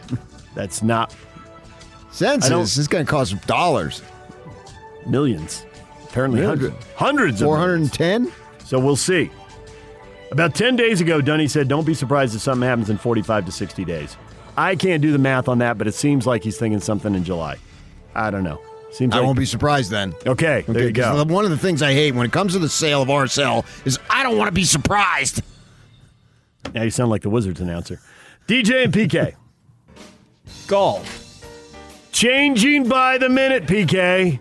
We could report on to you on the people who had glorious first rounds, but the second round is started, and we got a slew of bogeys changing everything. Well, Corey Conners, who took the world by storm, going five under the Canadian, is already plus four through six. Oops. String of bogeys there. Backing up big time. And I thought maybe by you know at least last to lunchtime on Friday. Nope. Nope. Woke up. Oh my gosh, I'm in the lead. this is a major. Uh, so in the last break when I was checking this, there were eight guys at three under, but now there's six at three under. So everything's changing. And your guy, Viktor Hovland, Well- right in the middle of it. Yeah, but- your third round draft pick. I think five of them haven't teed off yet. Right. So they're not going to go anywhere until they get out there. That's true story right there. So it's a little misleading. Branden Grace, who was two under, has a birdie today and has joined the group at three under. So Yeah, and Phil's out there right now. Phil's man. at two under. Yes. Way to go, man. Yeah. Phil, that would be awesome. He was two under through the first round. He's teed off and he is even today. Jon Rahm, who shot a 72 to open things. That's my first round pick there. He got two under. He It's got only two a quick matter of time for Rahm. He's got to get Whether her done. it's this tournament, next tournament, next year, he's going to get it done. He's just too good. Brooks Koepka, who we all thought was too injured, shot an opening round 69. Well, he's Punxsutawney Brooks. He only comes out uh, For majors. four times a year. That's right. it's just a memorial. Why should I get fired up? Yeah. A players' championship. Why do I need to bring it? I'm legitimately taking that now. Punxsutawney Brooks. I love it. you just see him four times a year, really. Flexes his muscles, literally. Uh, what about Keegan Bradley? There's a name. He's been a name on tour for a while. Got any hope for him? He's at three under, waiting to tee off later He this reminds morning. me of Matt Kuchar, one of these guys, who's, uh, like Tony around to this point, has made a really good living playing golf. Who Right. wouldn't want to do that? but and your top twenty, top ten finish is and great. Can probably walk down the street anywhere and be anonymous. Tony might be a little different because of a Polynesian, and they don't have that. mm, I don't know if you have any besides him. Probably somebody that I'm missing in the uh, in the pro ranks. So he gets interviewed a lot, uh, but uh, they really don't have a lot of wins. But they've had great times playing golf. So uh, if you're in the mix, sure, he shouldn't be rattled. An older veteran, basically. Mhm. Uh, the defending champ, Collin Morikawa, shot a 70 as well. So he's right there in the mix. You got six guys at three under, and then you got eight more guys at two under. So there's a pack atop the leaderboard. 14 golfers Yeah. separated by one stroke right now. I mean, we're like in the middle of the beginning of the second quarter, though. It's a long, long way to go. Yep. And when the wind starts blowing, crazy stuff happens. Bogeys, double bogeys, it can change fast. All right, that's what's trending. Brought to you by Shamrock Plumbing. No job too big or too small. Get the personal touch with Shamrock Plumbing. Call them at 801 295 1690. That's Shamrock Plumbing. David Locke, radio voice of the Utah Jazz, joins us at 8.30 this morning. Pace Mannion, former Ute, former Jazz player. His son now on the Warriors. Pace is going to join us at 9 o'clock. And a PGA Championship update with Bob Casper, Real Golf Radio, updating the second quarter of the PGA Championship, the second round. He's coming up at 9.30. Stay with us. Lob to Rudy. Oh, he packed it with the right hand. Produce three All Stars? Check. Oh, Donovan Mitchell. Earn the best record in the NBA and the top spot in the West? You are fabulous. Check and check. The regular season is over, and now the number one seeded Utah Jazz begin their quest for an NBA title. Let's go! When the Jazz take the court in the NBA playoffs, you'll hear every second of every game on your exclusive home. Welcome home of the Utah Jazz. 97.5 1280 The Zone and the Zone Sports Network. Hot Takes or Toast brought to you by Jerry Seiner Cadillac. Check out the bold new lineup at Jerry Seiner Cadillac. It's definitely not your grandpa's Cadillac. Not at all. No. Question of the day Donovan Mitchell said he's progressing well and is planning on playing Sunday. What could possibly stop them now? Nothing. Nothing. That's it. Thanks for playing. We're going to take a break. We'll be right back with Question of the Day, Part 2. Good Just night, everybody. a day. They've got all they need to win an NBA title. Doesn't There mean they're is. going to, but they've got what they need. You don't get to this point on any fluke, and I don't care how many injuries Everybody every else yeah, doesn't matter. There's injuries in the NBA every year. Yeah, you, your your star offensive player missed close to 20 games this year, right? Because he'd missed uh, two, and then the one with the Memphis thing, and then what did he miss? 16, 17 uh, this time around here. So you start getting up to 20 on a 72 game season. That's a decent amount of games that you missed. And then two, it's exasperated because Conley's not uh, Cal Ripken over here, and so he's going to miss some. Now you got your starting backcourt. I think it would be different, like if it would be Royce or somebody to offset. And but it's you- two guys who do the same thing. They yeah, the and then you have up. to. And Joe talking about he's he's I've heard him on several interviews about him getting picked up at full court, so uh, he had to slide over to play a position that you know he hadn't played a ton in terms of being basically the only guy on the roster. I mean, I love Trent Forrest as much as the next guy. And Donovan was talking about yesterday uh, Trent just coming in and you know looking like he belonged. And he, that one for nine against uh, Portland didn't look like it, but but you know I get his point. Pumping up his teammates. We we don't want to bring that up, or if anybody's going to bring it up, I guess it's going to be That a kid. There you go. but I love him just as much as you do. Uh, so Donovan missed 19 games. Conley missed 21. Yeah. That would be a quarter of. that's almost uh, forty games. yeah. Joe started 30. That's half the season. I'm not going to mess with you on the math. you can send me off on wild goose chases to look up random facts like who owns the Wizards, but I'm not going to correct all your math. Yeah, but you're still biting. To a degree, yeah. Yeah, to a degree. You're getting what you want. Attention. Don't ignore me. Uh, so I think right now they have the ingredients. I don't know that they'll do it, but I really believe they have the ingredients. They got to go do it. So it's up to them to win 16 ball games. But I really believe they have what it takes. I feel strongly about that. As long as they got these guys healthy, and Mitchell, you know, he's very, very important. Obviously, this is not breaking news by any stretch. And if he's a go, that's great news. And I think they got what it takes. And I know there's hundreds of thousands of Jazz fans thinking like it's just too good to be true. Oh yeah, they're already tweeting at us. I understand that. You put the question up on Facebook at night. I usually put it up on Twitter in the morning. Donovan Mitchell said he's progressing well and is planning on playing Sunday. What could possibly stop them now? Put that up at uh, 7:32, and three minutes later, Scooter McGavin at Grouch Potato 20. Don't say things like this, David. That's like when things are great in my life, and I'm like, it's all looking up. That's usually the day that my work goes out of business. I get a flat tire, my cat barfs on my jersey, and a toothache sets in. Yeah, but there's no such thing as that jinx in- in this. So I get it. Like, uh, you know, with the COVID thing, uh, I, I said to myself, well, man, I, I have pretty good health. I mean, I get sick, like a bad case of the flu, like every four or five years. And then I thought, oh, don't say that. Don't don't even think that. You know, you, you don't want to jinx yourself. And so far, it's been okay. I haven't gotten it, uh, and uh, so I get that. But I don't think this applies in this instance. I don't think there's anything any such thing as some blowhard like me saying they've got all the ingredients as a jinx.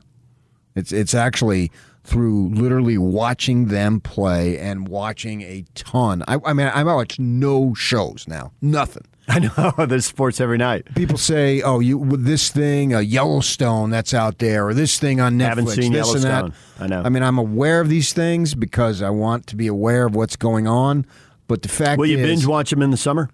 No, when because then you're you're watching baseball every night. Or I'm outside yakking it up with the neighbors and blah blah blah, or doing coming off the golf course, or I'm with you. I haven't seen a lot of stuff, and last summer I did. I did binge Yeah, watch was a couple different shows. situation. It, it was. I don't think I'll get through two shows Right. this summer like I did last summer. So no, I, I don't. And so I watch a ton of sports and a ton of NBA basketball. Well, it's A, what we like, and B, what we do. So there you go. My wife was stunned on Monday night. She says, What are you watching tonight? I said, There's no games tonight. What? No games. NBA shut her down. Ooh, I can only imagine what you guys did. Nothing. You're going to lead me into that, dog. What do you expect? and he looks at me and he's got a big grin. You can't see in Radio Land. Let me open the door here and don't expect you to walk through it, Come okay? on. Yeah, I looked at Honey. No sports tonight, sweetie. What do you want to do?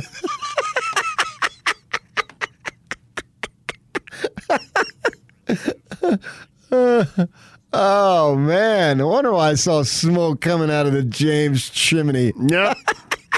and it wasn't because of a new pope.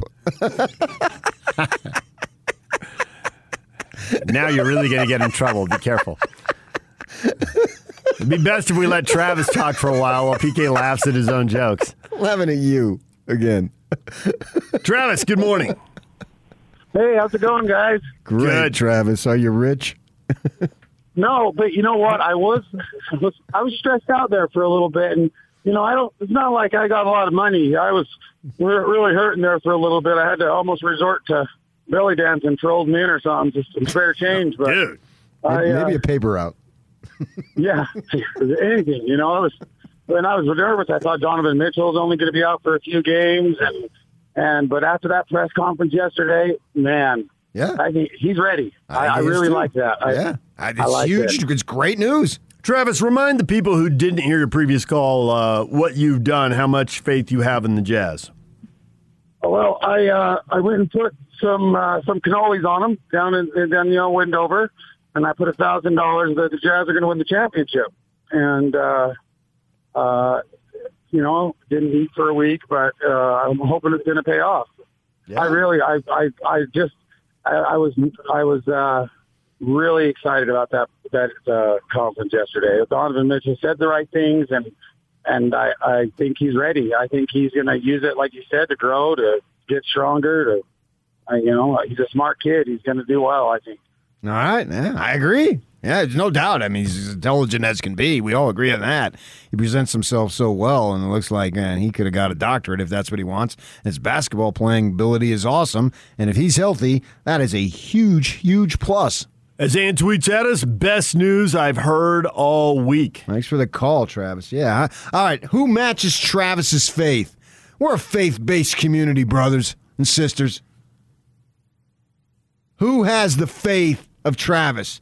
Travis took a mustard seed and made it into a thousand bucks, hiked out, inflated gas prices to get out to Wendover, but he's still done it because he believes. You may have taken a hand cart just to continue your analogy. That's not until the summer. It was me and the old lady two minutes ago. Now it's hand carts and a mustard Mustard seed. seeds. Yep, there it Faith. is. Yep.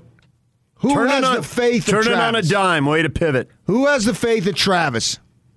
Not very many people. Why not? Very few. Why? Because you went out the Wendover and put a grin on him, Okay, and you you're don't the have to king literally of, do that. And you're the king of. If you don't have money on a prediction, I don't didn't tell say me who's going to win money. I said who has the faith. Who has the faith of a Travis? You David to does not. He says, uh, you know, what could stop them now? He says the NBA refs, question mark. LeBron Oh. and other superstars, antics and drama. The, re- the- referees are not drama-free. going to prevent the Jazz from winning a title. Get the crap over that.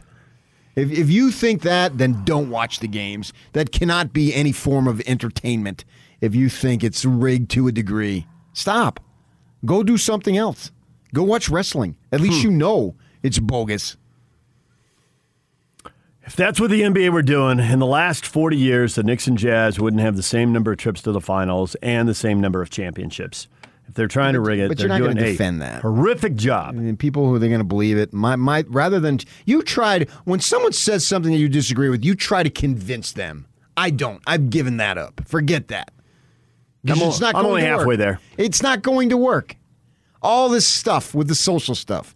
You can talk to you blue in the face. You ain't convincing anybody. They're going to do it if they think it's right. And in fact, the more you push on it, the, The more, more they turn dig in. against. They dig in. Yeah. So you're not going to convince. Oh yeah, okay. I listened to DJ and he told me the Knicks have as many finals appearances. Boom! I'll never complain about the refs again. That's a waste of time. It's not going to happen. So forget it. Get out. It's not anything to worry about. The Jazz have the ingredients necessary. I have the faith that they can do it. Will they do it? Well, that's where my faith lacks a little. But I have the faith that they can do it. I believe they have the talent. As I look around this league and Man, I watch a lot. I think they can do it. But you leave the door open for something to stop them because you didn't say, I know they're going to do it. No, I would. I I, would ne- never say that at, at this level. Like youth football, I think they have the talent to win the South, and then we'll see about what uh, transpires out of the North as we make our way toward December. I don't know that the Utes are going to. I'm not going to run out and bet. I'm not going to bet a cent, but I believe they have the talent to do it. It's up to them to do it. Now, in football, you have injuries and all that stuff. We'll see how that happens, but I believe their the foundation of their program with the talent they have and the coaching that they have, they should definitely contend in the South. Will they do it? I don't know, but I believe that they can. Same type of principle with the Jazz. They have the talent, they have the coaching. Can they do it? I absolutely believe they can. All right, DJ and PK, keep hitting us up on Twitter, David DJ James. On Facebook, DJ and PK. Grab your phone, use the app, use the open mic. Send us your audio. Yock will play it. Question of the day, part two. The individual awards, the nominees are out. The Jazz are set up for a lot of hardware, and we will get to that next. Stay with us. Number one. The Zone Sports Network is Utah's number one choice for sports radio in Utah. From DJ and PK to Hanson Scotty and The Big Show with Gordon Monson and Jake Scott, The Zone continues to dominate the competition. Thank you to all of you that continue to make the Zone Sports Network Utah's highest rated, most listened to sports station. Your home for the best coverage of the teams you're passionate about is right here. 97.5 1280 The Zone and the Zone Sports Network. DJ and PK brought to you in part by Christian Roberts Mortgage. If you're going to work with an expert for your next home loan, you need to connect with the most preferred lender in Utah, Christian Roberts Mortgage. They specialize in jumbo loans. The finalists are out, PK. The awards are about to start flowing. Quin Snyder's up for Coach of the Year, Rudy Gobert for Defensive Player of the Year, Joe Ingles and Jordan Clarkson for the Sixth Man of the Year. Who will win? They announced three finalists. So you got a one in three shot. Jazz, obviously, with two of the three finalists for Sixth Man. Right. Derrick Rose with the Knicks. 25% chance. Not exactly. Close enough. And there's a few awards, believe it or not, the Jazz aren't involved with. MVP. No, yeah, no one in the uh, mix for MVP or Most Improved Player. Pretty strong group there. Jerami Grant, Michael Porter Jr., Julius Randle.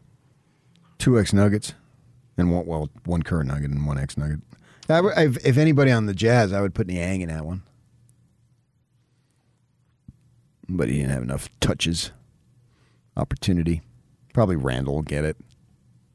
Going with the New York default. Yeah, team won a lot. So did Porter, but he's playing with a guy who I think is going to win the MVP award. Probably who you the think is Yoke going to win man. too. Sure, yeah. I was listening to try to get a feel this morning, uh, so I'm flicking around. I with this satellite radio, I can get to like five different stations. So they're talking about the playoffs, and it's oh man, I really think the Knicks Hawks is going to be the best first round. Click. I go over the other one. Yeah, the Lakers are going to take the Suns. So, and Donovan said yesterday, you should get that cut, Yuck. I meant to tell you. He said no one expects much from us. I mean, that's that's a paraphrase, but it's a clo- close enough quote. Uh, so, how much do you believe that no one expects much from them? Uh, I expect a lot, but the point is that you know they don't have a lot of run. But I do think they're going to be represented. There's no question. There's going to be there people. The people who vote, they're not just going to vote all Eastern Conference. I mean, because they're. It's like I have a Wooden Award vote, so you have to take it seriously. You just something like that you can't blow off, right? So you try to watch college ball during the season. You can't watch it all because you got we've got to watch the Jazz, and then also too I've got to watch our college teams play. So I got all that stuff going on. But when it comes time to vote, you really have to make sure that you're doing research, or you're basically you're insulting the award.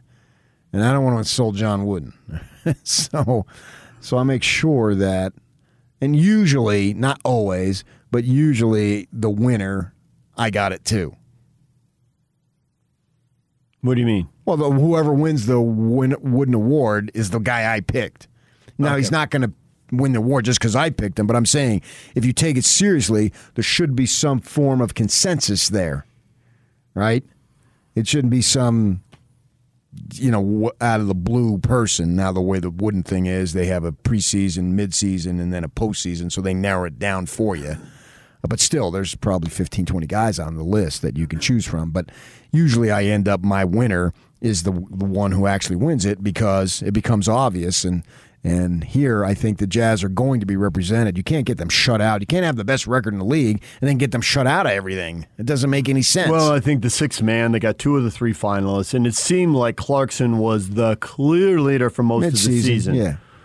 Uh, and Joe came on strong, but I wonder if Joe's going to be hurt by the fact he ended up starting 30 games. No, because he was not a starter. I know. Because of when he voters- moved himself in. It was a Right. starter because of injury. Yep. So I think they still view him as a six, as a sixth man candidate because of the injury situation. If you end if you end up replacing somebody as a starter, then you that's a different situation. He didn't replace anybody. He was a substitute because of injury. A replacement because of injury. So no, I don't I don't think it's going to be held against him. I think that we are aligned towards scoring. And Clarkson had a slump there, but then finished with a flurry. Derrick Rose, 15 points a game. A nice Knicks. story, but it was later in the season. When did he get acquired? Oh, two thirds of the way through. That late? Then no, I don't think he should think get it. even that late. No, not- no, not that late. Yeah. No, I didn't think maybe no. late. I mean, two thirds with the Knicks. Okay, got you. I was One say, third with he, that. He, he went in. He went Yeah. pretty early. All right, that that's a good enough uh, time. The, the one pitch for him is he's kind of reinvented his game. This is a former MVP who is now truly a bench guy. So, but I'm it's got to be Clarkson. I would be com- very comfortable with Ingles. And you got to go towards wins. See, the, the, the coach of the year, as we've discussed, is which team overachieved. But I don't think the individual awards should be, well, I didn't expect that much out of Derrick Rose, and he did pretty good. No, I don't think that's the criteria. It's clear coach of the year. The criteria is who overachieved the most. And in my mind, it's Monty Williams. Finalists are Monty, Quin Snyder, and Tom Thibodeau, the Knicks. I think finishing second in the West is the biggest overachievement. Yes. Fourth isn't as high, and it's the East. You didn't have to beat out that many good teams to get there. Right. I mean, they're they're putting in multiple teams losing records on this uh, expanded playoff thing that we that we're well actually we're going to finish tonight. Uh, so I would go Monty there, but I, on the individual awards, not well. I didn't see that person being this good. No, that that should have no factor into it. It should be is this person good enough to win this particular award? And then there's Defensive Player of the Year: Rudy Gobert, Draymond Green, Ben Simmons. Well, I, I mean, I, I'm biased, but we're all biased when we think Rudy. Yeah, and Rudy, the number one stat that Rudy's ability, you can stat me to death on him, and there's a bunch of stuff that makes my eyes blurry, and I see three rep baskets when I look at Heyo. that. But the number one stat is wins. That, that's what I'm looking at. I, I don't need analytics, and I'm not discounting analytics. I just don't need them. I see with my own eyes. I see watching him play 72 times a year, guys coming down, and you can practically read them on. Oh, there's Gobert. I'm not doing it. And we've seen it so many times. It happens multiple times a game where guys, they don't even attempt the shot. Forget about altering it. They don't even attempt it. And I don't know that you can stat that. I suppose you can, but I don't need the stat because I see it. I watch all the games. And t- to me, unless there's voter fatigue, but he didn't win it last year, right? It's been a year or two. How long has it been? I think he won two, and then he didn't win the three-peat. So this would be a third and four years. So they shouldn't have voter fatigue. And this season, I can argue very, very strongly, was his best season. I don't, I don't think I even have to even have to mention it. I think it's obvious. So he's got to win that. That would be the biggest travesty of all the awards. And there's always somebody Bigger who- than Rose winning? Yes. Yes. Because the Knicks had a very good season. You have to give it to them. They had a very nice season. But yes. Well, so did the Sixers. The Sixers had a nice season. But the Jazz had the best. I I get that. but they had the best over here in the sixth man. I mean, the same thing applies. Not to this level. No. Not to this level. I don't I don't think it does. Because Rudy's more responsible for the best record than the sixth man. Correct. Yes. I'll give you that. And when he did not play, they literally were winless. How could you argue with that? he missed one game. And they lost. They did in overtime. And they went right to the bucket to score. They did. Which I think Quin should have said, Rudy, just stay in uni. We'll put you on the active roster. we need you for six one seconds. Come in, man. just It's going to ruin all your stats. Your per game averages are going to take a hit, but that's it. We'll win the game. Yeah.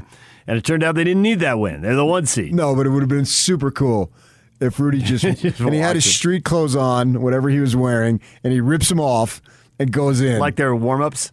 yeah, they yeah, all yeah. just pop off. Yeah, yeah. Tear away clothing, and he comes in with a big smile on his face, and Vogel has to call another timeout. Yeah. oh. Never mind. We're not going to the hoop. that would have been so cool. Rookie of the year, LaMelo Ball, Anthony Edwards, Tyrese Halliburton. LaMelo Ball, right? Well, he missed so many games. That's the only thing. If he didn't miss that many games, how many games did he miss? But he did come back. He they did thought- come they thought- back. They thought he was going but to I'm, out. for I still think he'll get it. I do but I'm saying the I think he's only knock would be he missed so many games. What was it? The wrist? Yeah, it was a wrist. He Yeah. broke, it, broke a bone in his wrist. And Now- Tyrese Halliburton missed the last part of the season because of a knee injury. Right, and he plays with the Kings. They're barely in the league. We got to have 30 teams. You can stay in. Luke Walton with like a word. Well, it's the way it is, man. It's MVP, the Joker over Embiid and Curry. I'm totally biased on this one, but yeah. I mean, Curry, what a season. My goodness. The one thing they were talking about when I was listening this morning uh, that made sense that would have been cool to see Curry play without Klay Thompson and Durant longer. Because it's just this season, and wow, he's been so spectacular.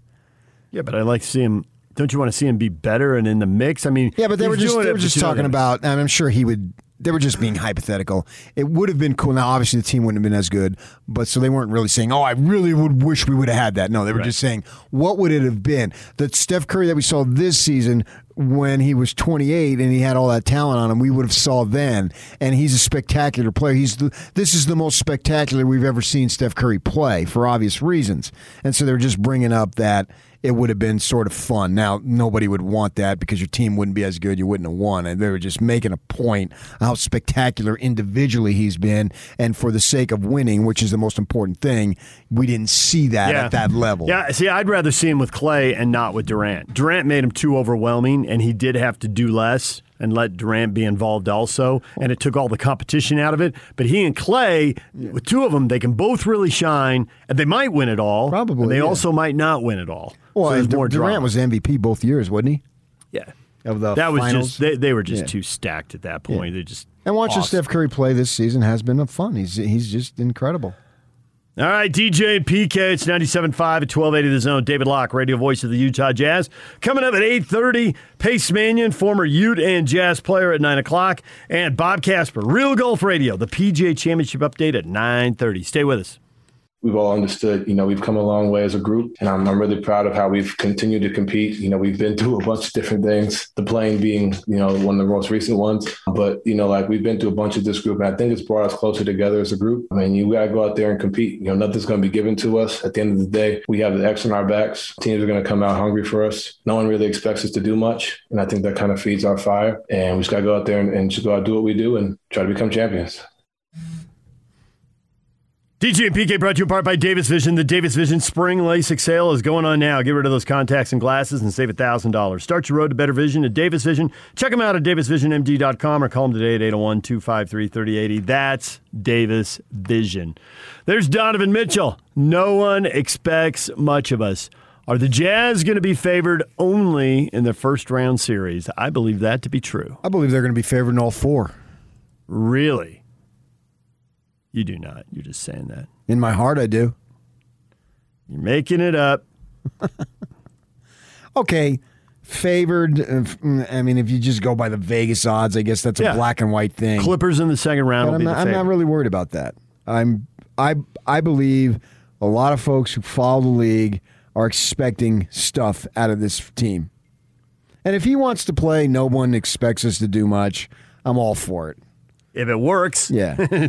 tell yourself. Didn't we learn that from Jordan? Tell yourself whatever you got to tell yourself. Whatever you need, whatever you think, fine. I expect a lot out of them, and and you can find enough people to pretty much uh, believe whatever you want to believe.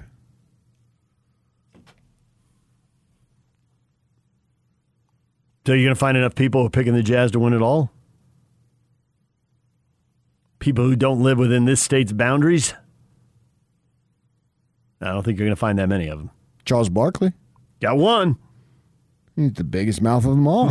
he is the biggest mouth of them all. I give you that. So if I only got one, I want numbers, you make up in volume. Yeah, I, I know that as well, as well as anybody. Uh, so, eh, but that, what does that mean? If that doesn't doesn't, mean anything. anything. So, It but, but if you can use it as a form, fine.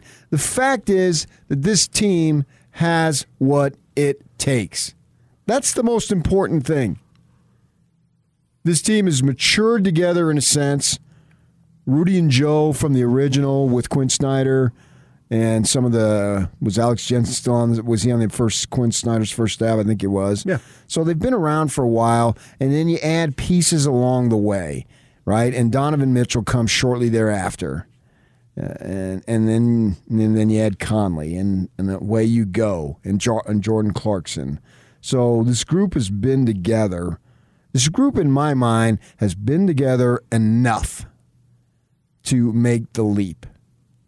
And you know, you only have Conley and Bogdanovich here for less than two years, but these guys are veteran guys. So I like the fact they weren't they're not 23, 22 years old. They come along maybe a skosh beyond their prime, I'm not sure, but they still come along in a manner that they have a ton to Well, give and they Bog- understand what's there. Bogdanovich is not past his prime.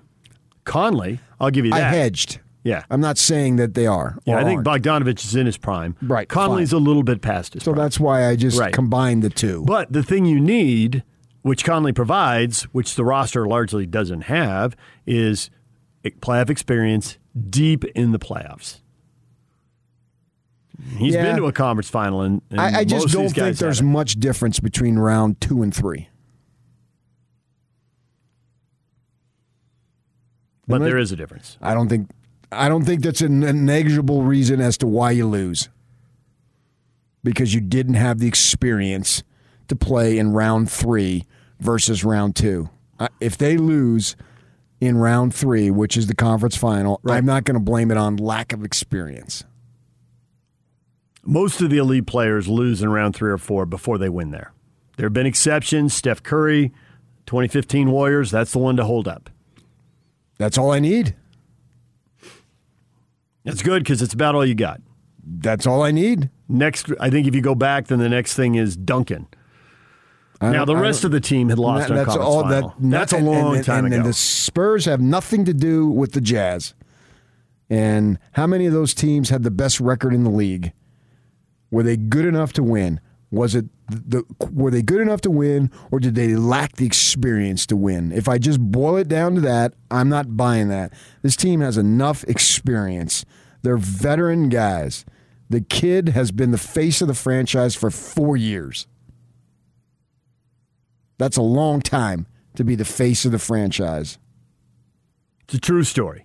So, and you could argue with the people who are doing the Warriors Jazz comparisons that Curry didn't have the deep experience. No one did, but he'd been the face of the franchise for a while. And they also had the best record in the NBA. They had home court all the way through. And they got it done. They did. This team is capable of getting it done. Now it's got to go do it, man. There's a big difference between being capable. I was and about to actually say capable it. gives you wiggle room. There are no guarantees at capable, but there are possibilities. And so if I come out and say, "Yeah, I believe they're going to win," and they don't, whoop-de-doo, I was Hmm. wrong. Who cares?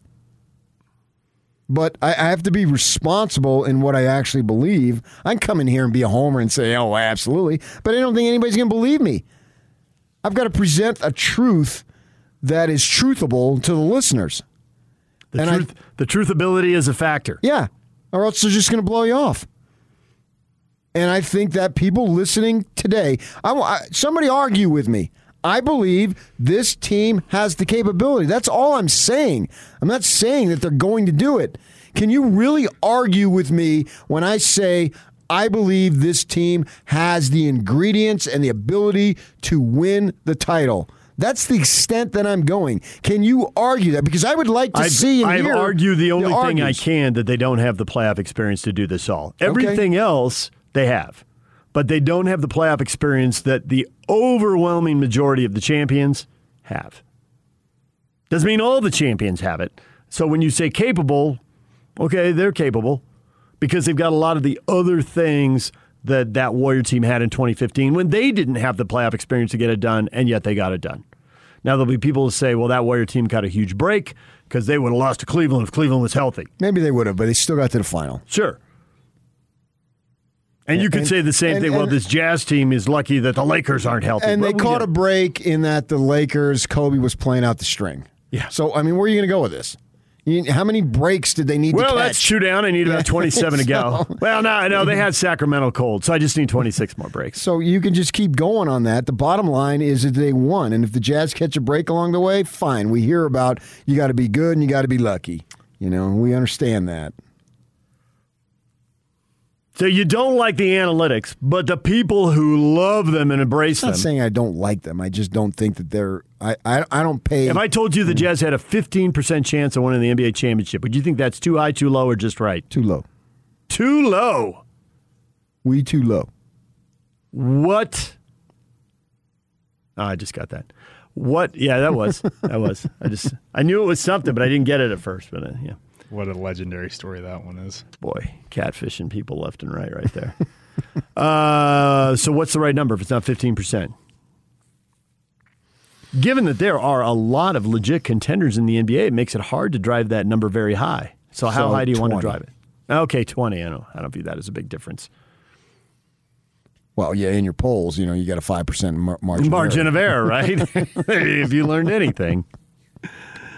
538, Analyticin and doing the thing to death A site that I've never looked at. I'm proud to say. Yeah, I know you haven't. Clippers are the favorite at 28%, which seems to me way too high for the Clippers.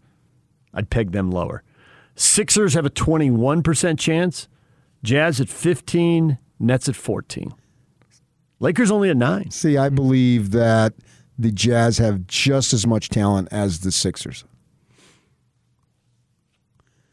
And the Clippers I talk to me after I've seen Paul George play. In the postseason. Love He's- his talent. He's saying all the right things, and he had another great regular season. Yeah. Prototypical NBA player. He can do it all. Long, lean, athletic. But he hasn't done it all in the playoffs. No. Sometimes not by a wide margin. So there's your best example of a guy struggle, struggle, struggle, succeed. If he succeeds. Right. They've got talent on that team. But I think the Jazz so the Jazz talent. are capable. How many teams in the NBA do you believe are capable of winning the championship right now? Well, if you get to the final, you're capable of winning it. Mm-hmm. Even though the path in the East is easier, I still believe if you get there, because you could be a turned ankle away from winning it. We've the other guy it. turns an ankle. We've seen multiple. We can name multiple finals that have been decided by injuries in the finals. Right. Have been turned. Maybe the maybe the team that won it would have won it anyway, but it went into slam dunk territory, where it's now a no doubter, and we just got to play it out. So at least two in the East, but if it's not either of those two, the Nets and the Sixers, then if it should be the Bucks. Five thirty eight gives the Bucks a six percent chance of winning it all. But yeah, the odds would go up more. Th- th- those are odds today. Mm-hmm. As we dwindle, your Yes. odds increase, obviously. So if the Bucks found a way to get through, even though I don't think they would be the best team, I would give them a chance. So I have to sort of put them in there because someone has to come out of the East. Do you really think the Bucks are getting through though? You know they they have no. But I'm saying if they do. So right that now, would are you saying- increase it. I agree, but right now, are you saying that there's two capable teams in the East or three? Yeah, two. Two. Okay. But then the- I won't argue with But you. you 'cause can have an injury along the way that allows the Bucks. It's not like the there. Bucks are a complete dark horse. They're not rolling out a seven or eight seed here and getting to the final. So I sort of put them on. The, I'm on the fence with them, but it wouldn't. It wouldn't be the outrageous shock. But no, I right today. So Jazz, Clippers, Lakers. Are you giving the Suns or the or the Nuggets a shot? I have to give the Suns a shot until I see otherwise. Now I know they don't have near as much experience. I was about to say everything I said about the Jazz and playoff experience. It's manifest times ten. Yeah, times ten. You're going to get players who are literally starters who are in their first NBA playoff game. Well, three of them, right? If they start Crowder, Crowder's got playoff. Experience. But at the same time, Chris see, if I- Paul's got playoff experience. if I go and I have to check Sarge, what what he had because he's been around the league a little bit. Where what he did, I'm not sure. He's not a big time player. But we know for them. Booker and Ayton will be making their first playoff starts. Yeah, Bridges, their Yeah. other starter. Cam Johnson coming off the bench, and those guys, they have zero. But at the same time, okay, see, that's why I don't want to get bogged down on that because if I start going down that road, then how much of Jae Crowder's finals experience override that? I mean, where do you go? You can get yourself spinning around on that thing that they do in baseball with the bat between innings. I can just go around and around. So Booker doesn't have any, but Crowder has it all. So where do I go with that? Crowder's played in some big time series along the way. What does that mean? Do I start discounting that because he's a role player? But I mean, he's a tough dude and all that stuff. Does that count? And I listened to him. The uh, well, I think it was two days ago.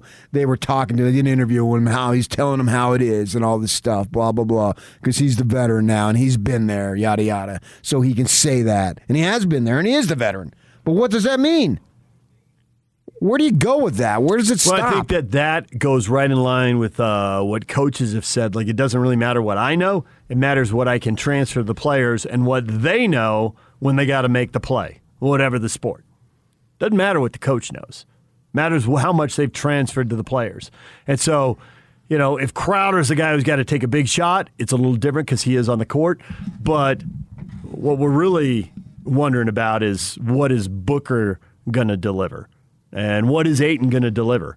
I mean, you watch the Suns closer than most people in this market, and I think the second half of the season we were all paying more attention to them because it, it became clear they weren't going away, and it was going to be a good race down the stretch. And Ayton has some games where he's very impactful, and Ayton has some games Right. where he disappears. There's stretches he just vaporizes. That's true. And they can't have him vaporizing in big playoff games. They don't have a bunch of other guys to go to. They they need it from him. So I would say I would count on Booker to do his thing, and I would count on Paul. But other than that, it becomes a question mark. And Crowder seems to be, I don't know how he does it. He either seems to be six of eight from three or, oh yeah, right. one for nine. he's going to shoot thirty four percent, but he's never ever ever Yeah. going to shoot thirty four percent. It doesn't- It'll just be a mix of Yeah. twenty and fifty and ten and fifty. It seems like it's crazy, man. When when he's on, he's boy, he's such a weapon. But I, I, I think that as I look at their team, I have to consider them now. I put them in uh, because I think they've earned the right to be considered. But they're playing the Lakers, and geez, if if Mitchell can say no one expects much from us, then every single Suns dude can say, well, we're playing the Lakers, ain't and, and they can go Nate McMillan. The league doesn't want us to win. Nobody wants us to win. Go Suns. A Suns Jazz conference final would be fun. I'm in favor of that. I am too. All right, DJ and PK. David Locke is coming up next, and we will run this by him, see how many th- teams he thinks are legit championship contenders at this point, and we'll do that next. Stay with us. Lob to Rudy. Oh, he packed it with the right hand. Produce three All Stars? Check. Oh, Donovan Mitchell. Earn the best record in the NBA and the top spot in the West? You are fabulous. Check and check. The regular season is over, and now the number one seeded Utah Jazz begin their quest for an NBA title. Let's go! When the Jazz take the court in the NBA playoffs, you'll hear every second of every game on your exclusive home. Welcome home of the Utah Jazz. 97.5 1280 The Zone and the Zone Sports Network.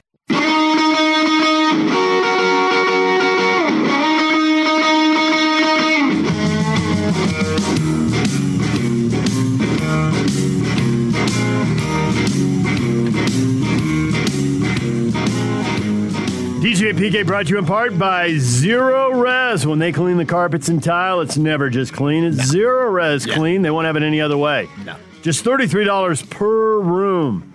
You deserve Zerorez. Schedule with Zerorez today. Call them at 801 288 9376 or schedule online by searching for Zerorez Carpet Cleaning. Yeah, right on. Guy asked me, since we're just talking about Crowder, who's the Jazz tough guy? Well, there's no one as tough as Crowder on the roster right now, but Royce O'Neal. Mm, Do you need somebody as tough? Is, No. is this- No, what- but what are we doing here? Yeah. Gobert's not tough? I'll take Gobert. Who am I taking? Gobert or Crowder? taking Gobert. What are you going to do? Pick up a tee, get kicked out, get a flagrant? You want tough guys in lots of subtle ways, like with the game on the line in the fourth tough-minded quarter. guys. Yeah, absolutely. And LeBron driving, and it's the shuttle hits the the the subtle bump you with the shoulder, and you're off balance, bump you with an elbow. Never calling that offensive foul. You can argue it was. You can argue all day long. They're not calling it. You mean tell me Mitchell's not mentally tough? I don't think anyone's going to tell you that. Now, he's the but go- sometimes he's the, he's the go-to guy for most of the shot clock shots, most of the end of game and sometimes shots. you need somebody to just let somebody know, hey, we're not going to take your crap. Yeah. Well, you need somebody if they if if Chris Webber decides to flatten John Stockton, you do need somebody to flatten one of their guys. Except in today's game, you're kicked out. so you need someone who isn't Rudy Gobert because you don't want him kicked Well, but Webber isn't going to do that to Stockton now because he get kicked out. Hmm. So the toughness aspect of that, the overt toughness, yes, yeah. This isn't the you could go. You, we all know, we've all seen guys going nuts, throwing punches at each other, and they don't get kicked out back then. It was like it was a thousand years ago. It doesn't. it didn't even exist. It might as well have been in black and white, and you saw it at the start of when you went to the movies for a quarter. Maybe a nickel. It was a long time ago. But it doesn't exist now, so you can't even do that. So do I need some overt tough dude? Hey, you blah, blah, blah, blah, blah, blah. don't you do that? Because that now they go to Secaucus. Guy farts. We got to go to Secaucus. Who was crop dust in this game? Yeah. We're going to find out. Yeah. So I think that's overrated because of the fact that you don't have that as much anymore. Because they call it and they got every cameras and reviewing and all. You know, and then the ultimate, the ultimate uh, who, McHale Rambis, and it was just a foul, and nobody went to Secaucus. Hmm. Now, oh my goodness, you'd be thrown out and suspended. Can't drop people like that. It is time to welcome in David Locke. His weekly interview is brought to you by the Murdoch Auto Team. David, good morning. Good morning, David James. Good morning, Patrick Kinahan. We find out our opponent tonight. We get to prep all day and play on Sunday. Fired up, baby. Me too. And who do you think would be the most more advantage for the Jazz, or is it a wash? No, it's not a wash, my friend. One of them has a player that has completely broken the game offensively, revolutionized the game for the future. Maybe the most influential player the game has had in decades. You think that highly of Valanciunas, huh? I do. I love Valanciunas, but I'm talking about Steph Curry. Think about this. Think about this in Jazz history, okay?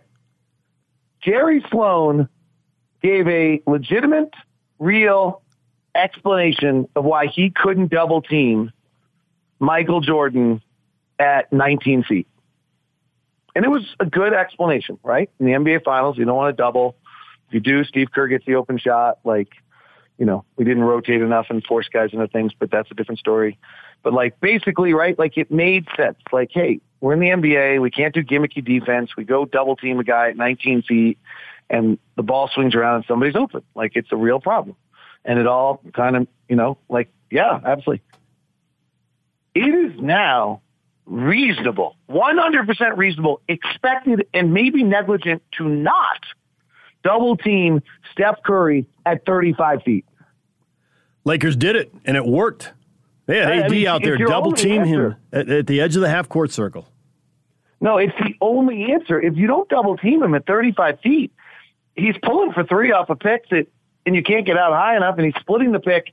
I mean, you really have no choice but to let Draymond Green play four on three on you on the open floor. Like it's they're they're great, by the way. Like I think people their numbers since they got rid of two negatively impactful players who didn't help them win are through the roof as good as anyone else. My my numbers would tell you that when all teams are healthy or as healthy as they're going to get in the playoffs, so removing Jamal Murray, there are four elite teams in the West. The Clippers, Warriors, Lakers, and Jazz. And then maybe Portland. That Portland, when you start narrowing down the players, they're just going to play in the playoffs. And the minutes that are going to play now, I don't know if they can really roll Nurkic out there for 40 minutes, but any minute that's Kanterless is good for them. And then they get really special too. Um, so Golden State's terrific. Like, now, some of that they played the Thunder twice, and any numbers against the Thunder should be eliminated. And I think they played the Rockets in that stretch, and that should be eliminated. But you know, when they have Steph and Draymond on the floor, which they do for the playoffs, they're plus sixteen per hundred possessions. Yeah, but aren't the Jazz terrific too? Yeah, I said the Jazz were my four teams. Do you think the Warriors emptied the tank against the Lakers, or do you think they're going to be able to handle the Grizzlies, or do you think there's something to they need something from the role players and everybody rolled it out there, and this could be hard for them? I think this could be hard for them because Memphis is particularly, you know, there's probably not a team in the league that has a combination of like physical prowess that Valanciunas and Dillon Brooks kind of combined bring in the perimeter. Like whenever Rudy plays Valanciunas, I feel like Rudy's got to take like a 72 hour ice bath before he's like right again. I mean, it's just like it's brutal. Like, He's just a beast. Like he's straight out WWF. Right. Um, and I love it. I actually love him. I, I actually, you know, if you were, when Toronto traded for Marcus Gasol, I actually thought Toronto made a huge mistake. I thought Valanciunas was vital to who they were and brought him a toughness, and obviously was wrong. But I think Valanciunas actually is probably the most underrated player in the league. When and you, you have to look at Memphis and say, like, okay, with that roster, why are they 500? Like, what is it that they're doing that? And Ja Morant's super, but he's got some massive flaws still in his game as a second year player. So I don't actually think he's the reason. I think the reason is because they're so physical, they're so hard to play that over the course of a regular season, you just wilt against them and they then walk away with the win. I don't think that works. I don't think Golden State wilts in the circumstance, but it does mean that I think Golden State comes to Salt Lake City on Sunday with their tank empty. Do you believe Mitchell will be on any kind of uh, restraint as far as minutes and all that? Um, I wouldn't think so after all this time, other than just pure fatigue. Okay. So basically, the know. coaches. I didn't like. It's not like I stayed at the Holiday Inn Express last night and became a doctor this morning.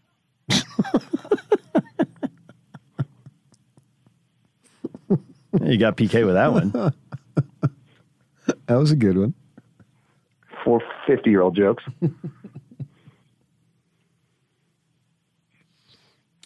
So wow, it just stopped the show. Yeah, it really did. It really did.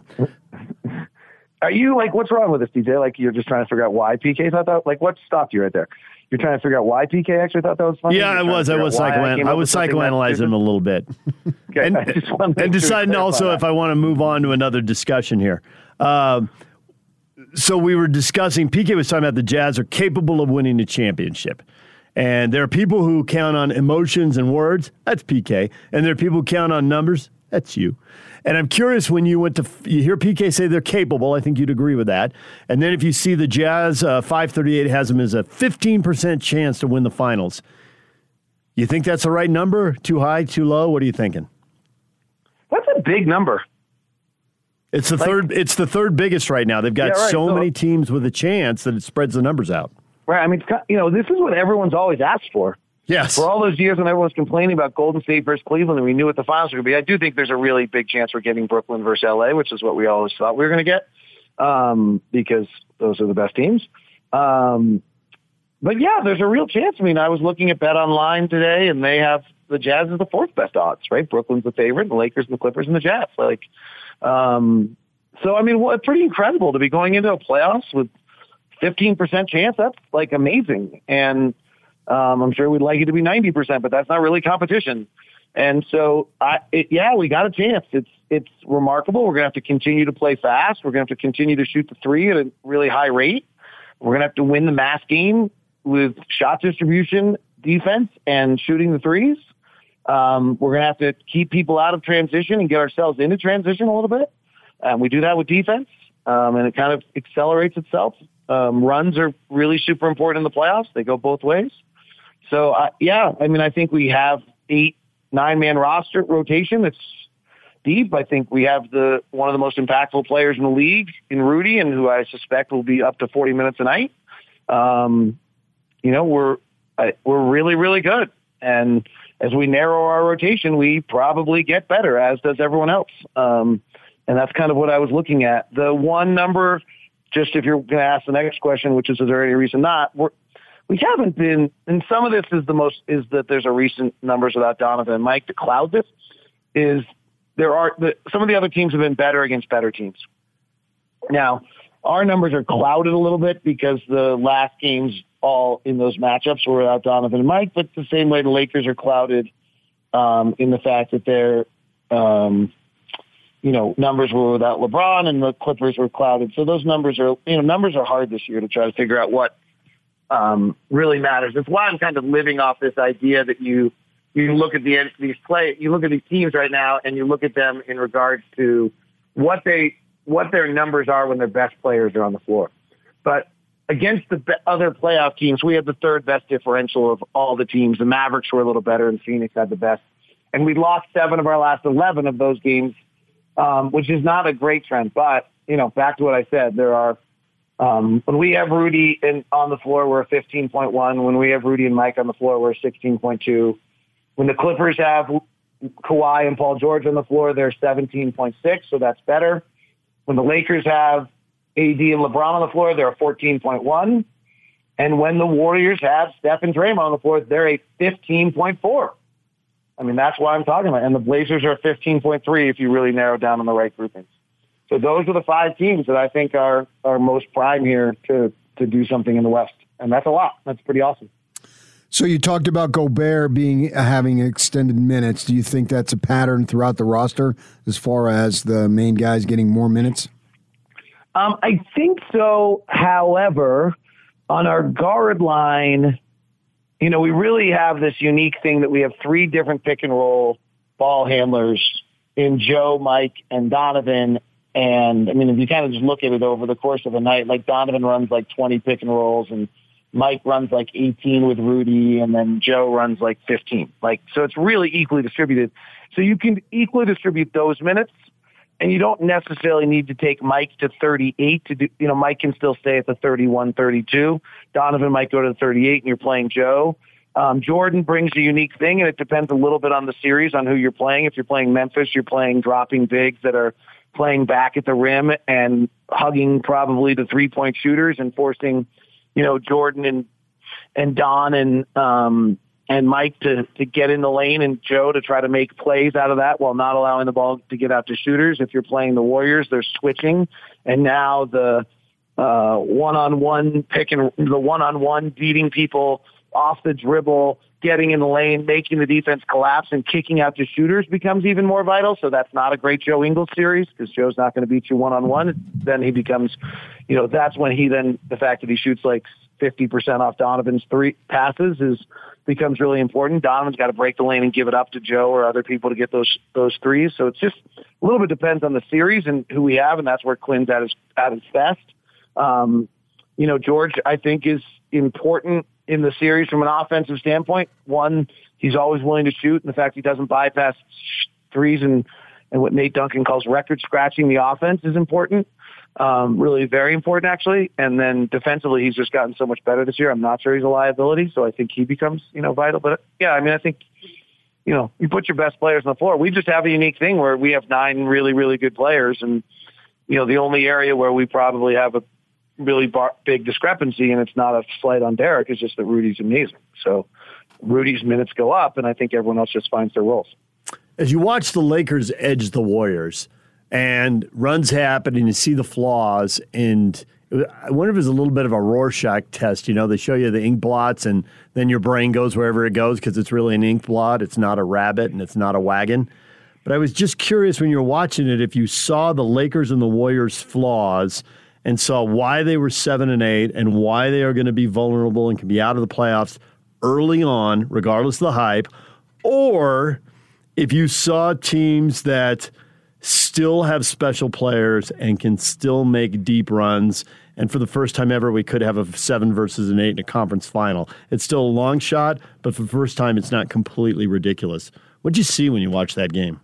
Yeah, I'm, not sure I wouldn't pick that. By the way, just to let's like, if the if we if the Warriors weren't the Jazz will beat the Warriors in the series. I think, in the large reason I would pick that is because the Warriors I think will be on empty when they get to Salt Lake. And so now all of a sudden the Jazz, who are great, are kind of almost should get game one.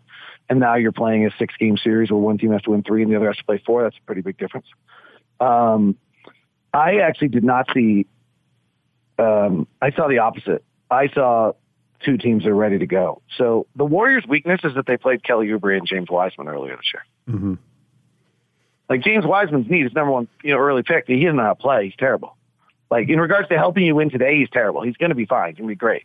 Kelly Oubre, I, I actually decided that the you know one of the quickest ways to turn your franchise around is to acquire Kelly Oubre and then trade trade him Phoenix for you know and not play him, right? Like it's he just uses so many possessions in such a one dimensional manner that doesn't help your teammates at all, and I think just zaps the group of its energy um, in in such a way that you know, when he left, everyone then got into the rightful order of the basketball universe. Like it's Steph and Draymond conducting, Andrew Wiggins, Jordan Poole, good shooter, this kid Mulder and Toscano Anderson's tough as hell are playing, and you know, Draymond can't shoot a three anymore if his life depends on it, but he doesn't have to because you're double teaming Steph at 35 feet, so he's able to play point guard on a four on three, and they're they're just crazy hard. And then their second unit's awful, and they only play it.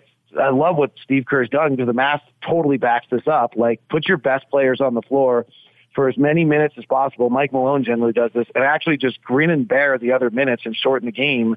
And you actually the positive outweighs the negative. It's super hard to do mentally because you're so bad in those other minutes. But and then if Andrew Wiggins happens to make two or three plays in that time period, which is what he did against the Lakers in the key moment, and then didn't in the second the second time, you know, you're fine. So I think the Warriors are just terrific. Um, they're elite defensively. They play a unique style defensively, and they have a player that just breaks the breaks your defense. I thought LeBron's performance, at least in my like when I think of LeBron's career, we have these incredible moments. Obviously, when Cleveland, when he scores whatever 27 straight points against Detroit, you know, NBA championship performances, Eastern Conference final, like there's all these amazing moments for LeBron. I actually thought the second half against the Warriors was super special. He was awful in the first half. No lift, no explosion, couldn't beat guys, couldn't get up. And he just completely came out in the second half and changed his game and figured out how he was going to win that basketball game inside the limitations of what he had, which tells you what we all know about him, that he's an absolute basketball genius and he's the most talented player the game has ever had and he can just find whatever way he wants to win. And that's what he did in that game, at least in my opinion. And certainly Wesley Matthews was outstanding, and Alex Caruso, you know, did some things pretty well. That you know, and Dennis Schroeder was unplayable, and there are all these other little side stories to it. But the fact was, and that on a night where AD looked disengaged, other than a play or two, um, I thought LeBron showed every you know part of his Michael Jordanness of just willing his team to a win by changing his game. So I thought they were both great. I, I would take the Lakers over Phoenix, and then I would probably take the Lakers over Portland, who I think will beat Denver. And if the Warriors were to beat the Jazz and they weren't too exhausted, I could see their switching defense really give the Clippers a hard time, and Steph's pretty unguardable. So I don't think that's an out. Like if you want a most likely Western Conference Finals, I'm probably going Jazz Lakers with Clippers and Warriors Lakers next. All right, there it is. David Locke, the possibilities, the odds, and it all starts Sunday night. You think there's any chance that Donovan still doesn't feel quite 100% and they think they can beat the Warriors in game one and this is the slowest part of the playoffs and, and they use the three extra days to get him all the way healthy, No. he's all the way No. in. 100% he's going, barring a major I- setback. I think he better. I mean, if he practiced yesterday, he I would I would going. hope he goes. Yeah. Yeah. You know, I mean, the other one on Donovan, by the way, if you kind of look at his historical numbers, he actually needs to play. So Donovan's not great with rest. He's a rhythm player. Like his, he, I think he shoots about 33% if he has two or more days rest. Well, then they, they better practice hard today and wear him down, right? Right. No, there's something like his body is a machine. Like it's got to run. Like, you know, Mike's the opposite, right? Mike's least good games this year are all on, on the five or six back to backs. He shoots a little less well, and his shooting percentage on threes a little less. And you suddenly get rid of those games and look at his numbers. He's pretty outstanding. In fact he doesn't have a back to back, always have a you know a day rest for him is is going to be really big. Donovan actually needs to get into the second part of this series where you're playing every other day to be at his peak. All right, David, we got to run. We appreciate it. Thanks for joining us, and we will hear you Sunday night on the call. Okay, talk to you soon. All right, coming up, Pace Mannion, former Ute, former Jazz guy. His son now plays for the Warriors. We'll talk with Pace coming up in about 15 minutes and a PGA Championship update with Bob Casper from Real Golf Radio. PK, this is a crazy tournament. We literally have guys hitting shots off the beach. We got guys making birdies and bogeys and going seven yeah. holes without making a par. I've been in the trap many times. Beach. Bob Casper, 930, PGA Championship update. Stay with us. Number one. Make us your number one preset. The Zone Sports Network is Utah's number one choice for sports radio in Utah. From DJ and PK to Hanson Scotty and The Big Show with Gordon Monson and Jake Scott, The Zone continues to dominate the competition. Thank you to all of you that continue to make The Zone Sports Network Utah's highest rated, most listened to sports station. Your home for the best coverage of the teams you're passionate about is right here. 97.5 1280 The Zone and the Zone Sports Network. Going down to Vegas this weekend, and I'm putting some massive dollar bills on my boys in Utah. We just heard from David Locke. We're about to talk with Pace Mannion, Jazz and Warriors, or Jazz and Grizzlies. David tell you anything that gave you pause, or you just reinforced what you already believe? And even though you approach it differently, because the two of you approach it differently, when you happen to end up in the same place, there's usually a lot of truth there. What? Huh? I don't know that I put that much stock in the Warriors because What you do in the Lakers? I don't have any problem. If you just joined us in the last segment, David was. I, I gave him a couple options. One, that the Lakers and Warriors really revealed each other's flaws, and although they got celebrity and name recognition and excellent players, they don't have the teams, they don't have the rosters to do the deep runs they've done in the past. Or they really did bring out the best in each other, and these two teams can both make deep runs and theoretically meet in a conference final. And David, David pumped them both up. and they can both go out in the first round. Uh, but if Steve Kerr is all that, then why didn't he figure out earlier that Wiseman and Oubre were detrimental to their team? Well, I don't know the answer to that, So but the most injuries. the most obvious would be uh, it got late in the season, it got right down to it, and there were people in the front office who wanted to play the young guys, and he finally had 50 games of, hey, we can do way better than this, and they signed off on it. So- it. Ownership. I mean, there are times, and I have no idea, but there are times we know owners have fallen in love with players and coaches and, have had so to play Steve Kerr is going to be unemployed for maybe a half day. But will he get a gig this sweet? But no, well, you're if right. he's all that, and some people think he is, particularly if you're aligned with uh, his political persuasion, you really, really love him. Then why didn't he figure it out earlier? And if he's all that great, then doesn't matter where he goes, he'll be really good. So I just wonder. Well, wait a second here. That's sort of an indictment on Kerr, without realizing you're indicting Kerr. DJ PK, when we come back, Pace Mannion, former Ute, former Jazz player, he will join us next. We'll talk Warriors and Grizzlies with him and Jazz in the playoffs with him. Stay with us. DJ PK brought to you in part by Davis Vision. The Davis Vision Spring LASIK sale is going on now. Get rid of those contacts and glasses and save $1,000. Start your road to better vision at Davis Vision. Check them out at davisvisionmd.com or call them today at 801 253 3080. That's Davis Vision. Time to welcome in Pace Mannion, former Ute, former Jazz player, used to do the radio show right after us. Pace, how are you? I'm doing well. How you guys doing? You want to want to get a lemon? Do the red and the blue show? Let's just do some crosstalk. You remember it well. Yeah, those were the days. So I'm curious. Uh, you know, it's funny how uh, life works, and a, a lot of people listening know your background, but not everybody does. You you played at the Utes in the early '80s when there wasn't a three point shot. You played in the NBA in the late '80s when there was a three point shot, but it wasn't used very often. You went over to Europe, and man, the Europeans really embraced the three point shot. Think you can argue they embraced it quicker than the than a lot of people did in the U.S. You come back and you do some broadcasting for the Jazz. You do the pre, half, and post on TV for five years in the 2000s. The game's just starting to change. And then the next de- decade it takes off, and you're raising a young prodigy who's a high school star and plays at the University of Arizona. is now on the Warriors roster. And he's fully embraced the three. And now his teammate is Steph Curry, who has revolutionized the three. And I just think when you're watching a game, and you watch a lot of Warriors games because your kid's on the roster, and you see the stuff Steph does that the coaching staff encourages and applauds, and you know it didn't even exist in your career, and then you would have gotten pulled in a heartbeat and cut if you tried this stuff. How much does it just blow your mind? It's uh, the game has changed. I mean, you talk from the '80s to now; it's a completely different basketball game.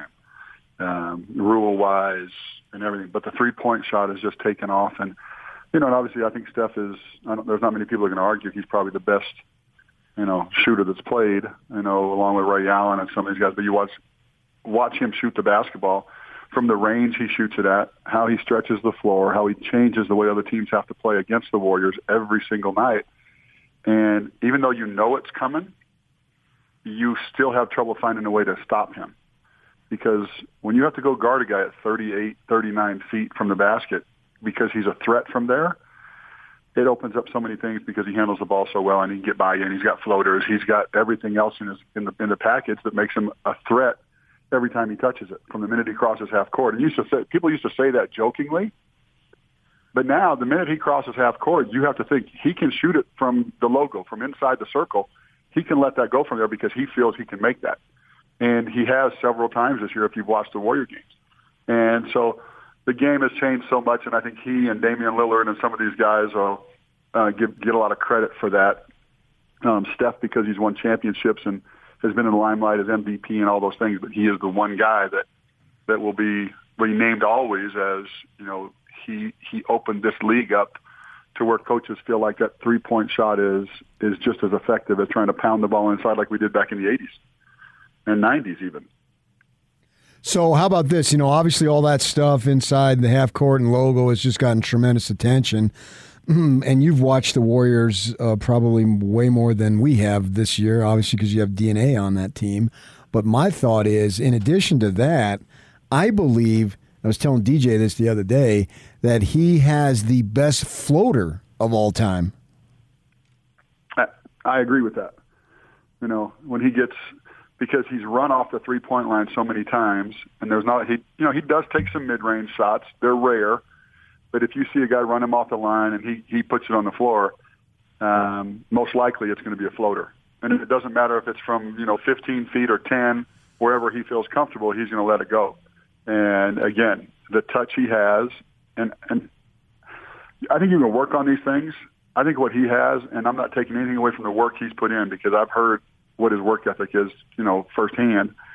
Um, he just has a touch that is just unreal, and he's had it from, you know, a young age. He, you know, you watched him in college, and I'm sure he was like that in high school, and just didn't get the attention he, he is now because he was so small, and people weren't sure he can handle the pounding of the NBA, which obviously he's proved everybody wrong on that aspect. But that floater is, um, it's a weapon that I think every guard in the NBA needs because if you can shoot that, you know, by the time you get to you get to the basket, get in the paint, you know, there are some there are some big bodies and they don't mind knocking you down and they'll block your shots and but that that that's a weapon that is that's another shot that we never took.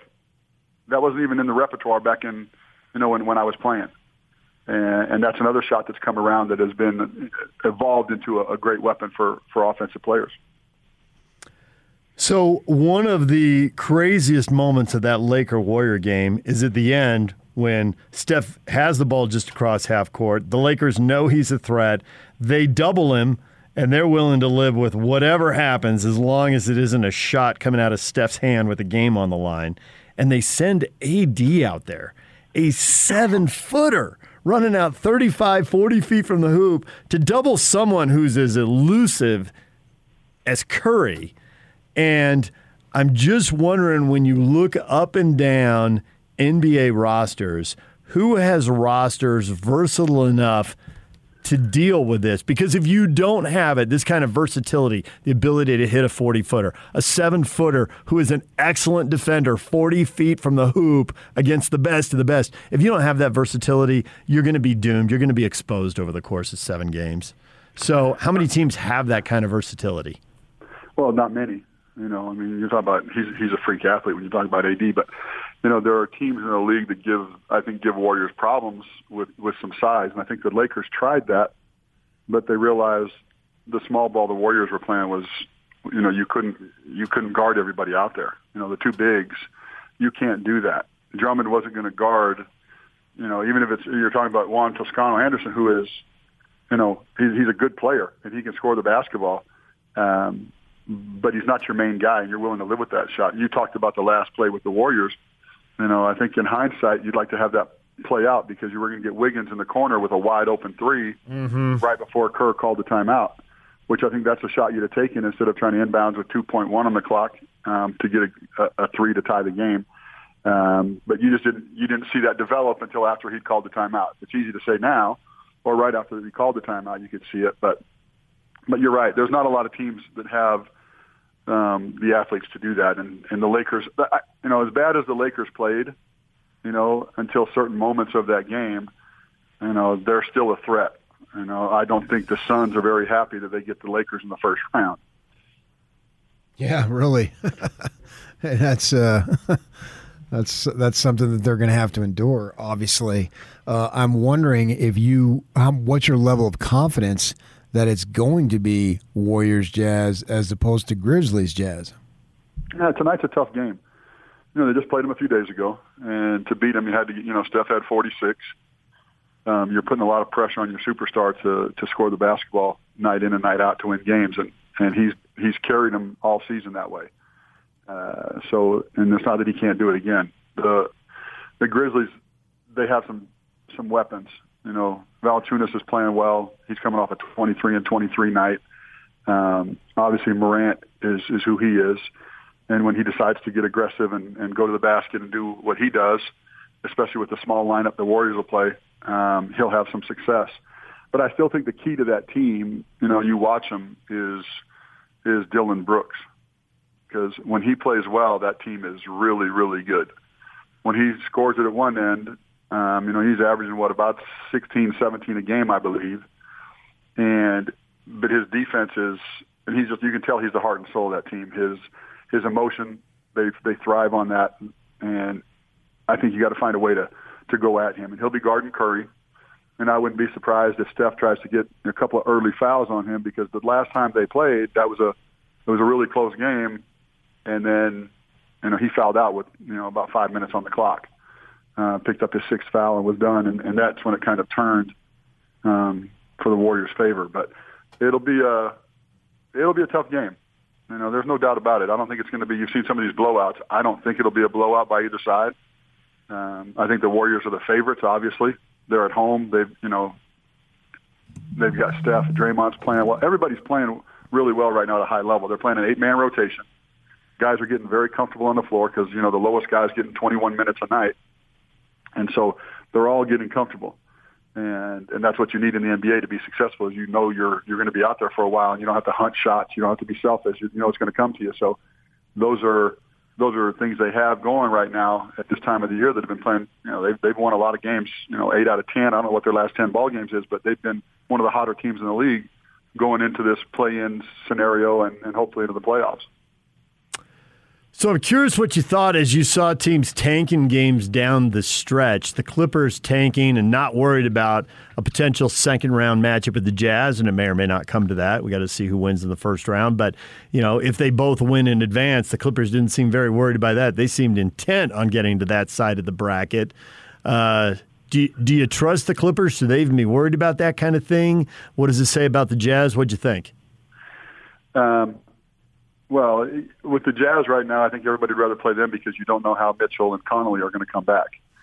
You know, but I would much rather see the Lakers earlier than later in the playoff series. You know, the Suns, they get them early. They're not playing great basketball. LeBron's not healthy. I don't think AD is completely healthy. Um, the supporting cast isn't playing extremely well.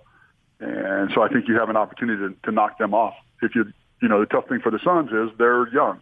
You know, you got some guys that never had any playoff experience.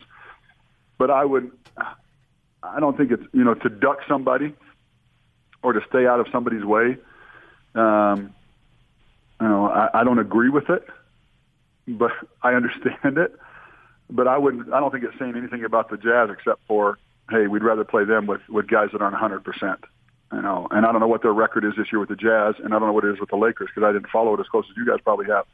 But I think the Jazz in a seven-game series can beat anybody in the league because they play so well. Um, the ball moves. They have shooters. They have a defensive presence in Gobert. Um, they are a threat to any team they play. You know, they're going to have nights where they shoot it so well that nobody nobody can be close with them because they they do that so well. They move and they've got shooters and they create. Everybody can put it on the floor. Everybody can get get into the paint and kick out for shots, and they're all willing passers um, and that's a that's a key. You know, guys that are willing to give the ball up for a better shot or for the best shot. That's what you look for, and they're they're a lot like the Warriors in that way, where they move the ball, and there are very few teams that do it as well as those two in the league, um, and that's why they're successful. And I think they have an opportunity this year to to go a long way. Um, and I think the first series for them is important because you know whoever they get will have played three games, and that first home game on Sunday here, whether it's the Grizzlies or or the Warriors, is a big one because you know everybody's going to. You guys talked about the other day. You know, you're, you're talking rest, you're talking altitude, you're talking guys on a roll, all the things that go into that. But I think the Jazz are are very good, and I wouldn't. I, I wouldn't duck them if I'm the Clippers because I, if you're the Clippers, you got to think you can beat anybody because you're a pretty solid team as well. But um, I, I wouldn't want to play the Jazz. I wouldn't want to play the Lakers either. You know, I'd rather play the Warriors or Grizzlies if I have the opportunity. But that's not who you're going to get in the first round. Right. So you've been in this community or around this community for a long time. You know how much people care about little things and strive for respect and want respect. So we've got some postseason awards. Now you've watched the Warriors. You're basically an expert on them, and Draymond Green is one of the guys that is up for Defensive Player of the Year, along with Simmons and Gobert. What are your thoughts on who would win that? They're different defensively. All three of them are completely different guys. You know, they do it in a different way. You know, Simmons is out on the perimeter guarding guards and, and getting in the paint and guarding some bigs a lot like Draymond does. Um, and Gobert is just a, a, you know, a presence with, you know, he's blocking so many shots and altering so many shots and creating so many problems that the Jazz can take some chances on the perimeter and knowing, hey, if you beat me, good luck. You know, you better have a great floater game or, or, or you better be able to pass the ball out of there and get a three because you're not going to get anything at the rim. Um, I've watched Draymond all year, and it impresses me with him with his size. You know, he, they list him at six seven. He's probably six six. He does have a long wingspan, but he is guarding, you know, seven footers to point guards, um, and I think his IQ in my opinion, is better than anybody's when it comes to that end of the floor. Yeah, both ends of the floor. He is he's just that skilled mentally because he he's seen so much in his career and he's played so many positions and he's had to morph into a player that, you know, just what keeps me on the floor and he's become an expert at all those things. You know, he's your your consummate role player. People think he's a star, but he's your consummate role player that does everything that's asked of him and more.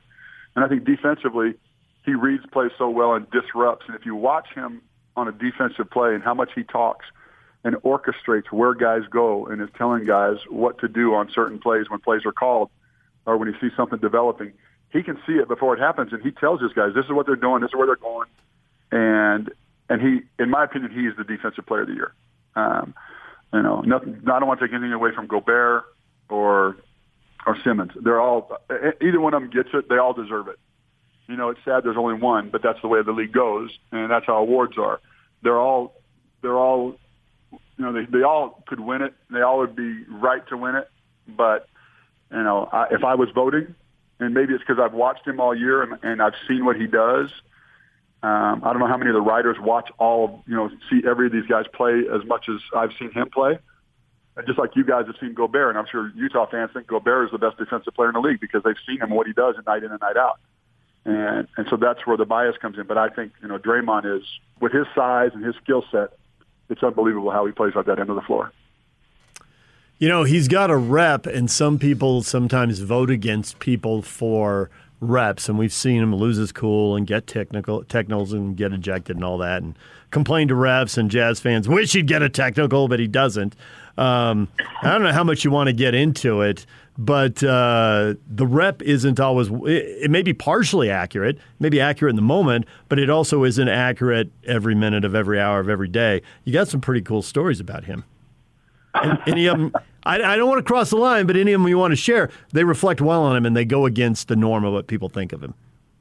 Well, you know, Draymond is he's a great teammate. I can tell you that with Nico. Um, and I get, you know, I hear a lot of the stuff that goes on um, with Nico, and I'm sure Nico doesn't share everything because those are locker room moments that you you don't share. You know, those are team things that just stay in the locker room, and Nico's he's learned that as a rookie. Um, but you know, I know he's he's been in Nico's corner a lot, um, and he is he's helped him and encouraged him and done the things you know that teammates do. Um, he did it after the Jazz game when Nico played well here. You know, in the locker room, said some things that were that meant a lot to Nico, and I think it meant a lot to that team and brought them closer together because of, of how he worded it to his teammates. Um, and you're right. I'm not going to share specifics, but you know, I just think he's. You talk about his technical fouls. You talk about his his image around the league, and you know he knows he's going to get technicals. He's explained. You know, he knows he's going to get close to that limit every year. He said, "It's just what I do. I know it. My team knows it." He's had a couple that have, uh, most of them aren't really at bad times. He's had a couple that have cost him this year that have been a little worse than others, but he rarely gets tossed. And after he gets those techs, things usually turn to turn to go his way a little bit more, or the Warriors' way a little bit more. And I can tell you, there are rookies on that bench, you know, including Nico, are shocked that he doesn't get more with the things he says. and he, he said, "It's just like I can't believe that they wouldn't toss him." And he'll tell me what he says, and he, you know, and I think he has such a rep. He's been around the league so long. Ninety-nine percent of those refs, except for new ones coming in, know who he is, know his heart, know what he's about, know that he's just a great competitor and he wants to win. And he'll say some things sometimes that are, you know, outlandish um, and even personal, but they don't take it serious enough to give him the second technical. You know, a young guy gave him a technical this year, and and uh, and Nico said he just went off on him the next time he came on the floor. And what he said the second time was much worse than what he got the technical for. But that young ref wouldn't even look at him. You know, and it was his way of saying, "Hey, I'm the veteran here. You're the rookie. Yeah. You know, you gave me and Damian Lillard a technical. We're both all stars. Who do you think you know that kind of thing? Where, you know, I think the refs have learned. I'm not going to put my ego in the game. It's not very often that you do you, you see guys do that anymore. They don't have the big egos like they used to have back in when I was playing.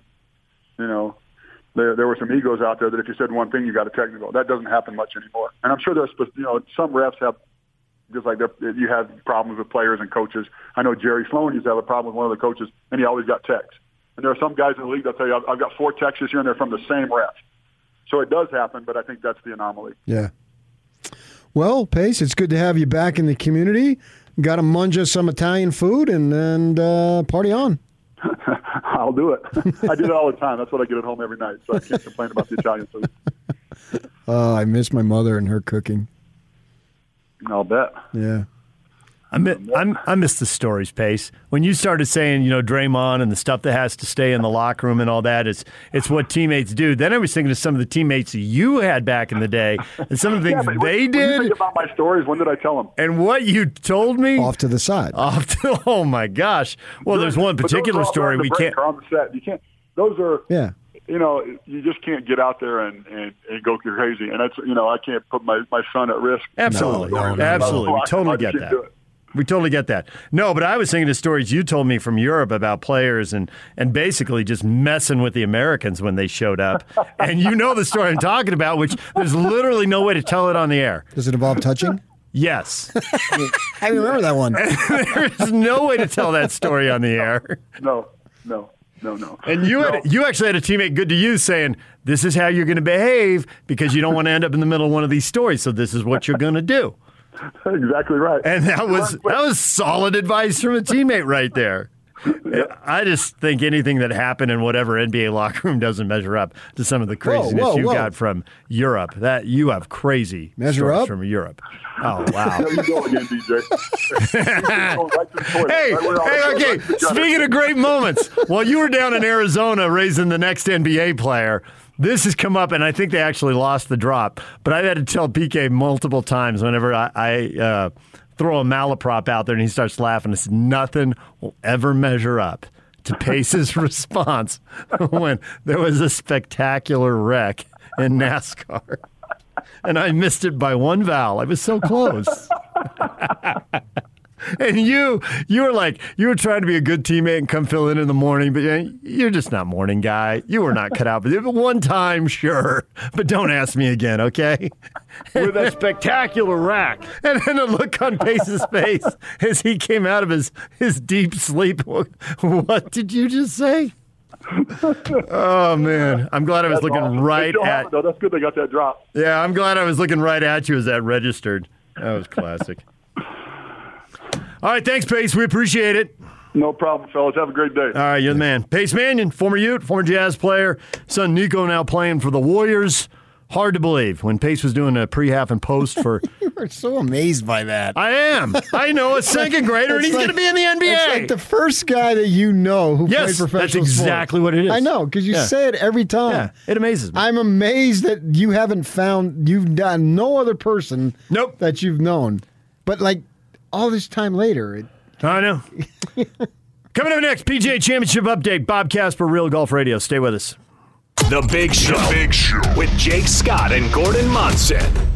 Gordon, are you happy? You've been so eager to get an update about Donovan Mitchell. We got an update. He practiced today, indicated that the injury might have been a little bit more serious than was led on, but is going to be back for the playoffs. Yes, he Good is. news. So do you think he can turn the motor on completely? I don't know. What is it that Joe Ingles said yesterday? It's impossible to get into Donovan Mitchell's head. I would guess he hits the ground running, but I'm not sure. All right. What would have been bad news is if he hadn't practiced, because that would have meant he probably wouldn't play. And that's the luxury that this week off has given them. They're having some practice time and they can work Donovan in before the games really count. So that certainly is good news. Catch the Big Show weekdays from 2 to 7. Presented by Big O Tires, the team you trust. On 97.5 1280 The Zone and the Zone Sports Network. DJ PK, it's 97.5 at 1280 The Zone. Time to get you up to date on everything you missed in this show.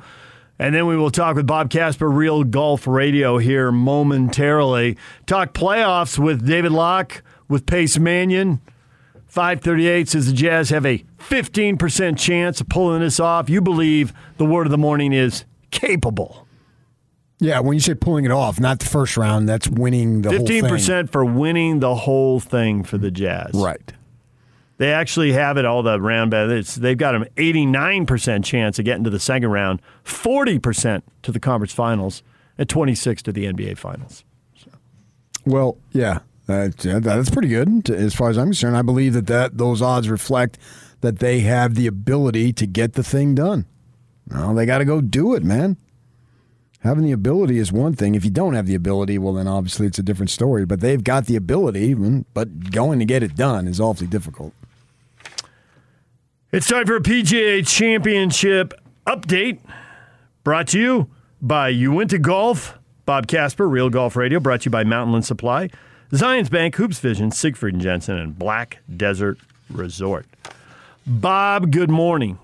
Hey, how you doing, DJ? I just wanted to let you know, and PK, I, DJ, I just wanted to let you know I'm down in our old neck of the woods right now.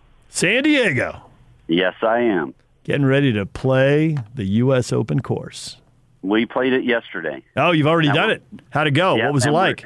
Torrey Pines. Uh, you know, Torrey Pines is a great golf course. Um, uh, it's a wonderful layout, and the and it's going to play. You know, it's going to play tough. We we saw that yesterday. The rough's up a little bit right now, um, getting ready for the course, and they're putting up all the stands and bleachers and stuff for approximately ten thousand fans that they're going to have on course next. Uh, you know, uh, each day, but um, but yeah, it's it's always a good test. Um, it was uh, was kind of chilly and a little windy yesterday, and it kind of beat us up a little bit. But today we're playing at San Diego Country Club, where I grew up and where my dad was a member, and uh, and started out in the golf business. And on his way to becoming a professional golfer, he was a caddy here, starting when he was about ten or eleven years old. So Memories.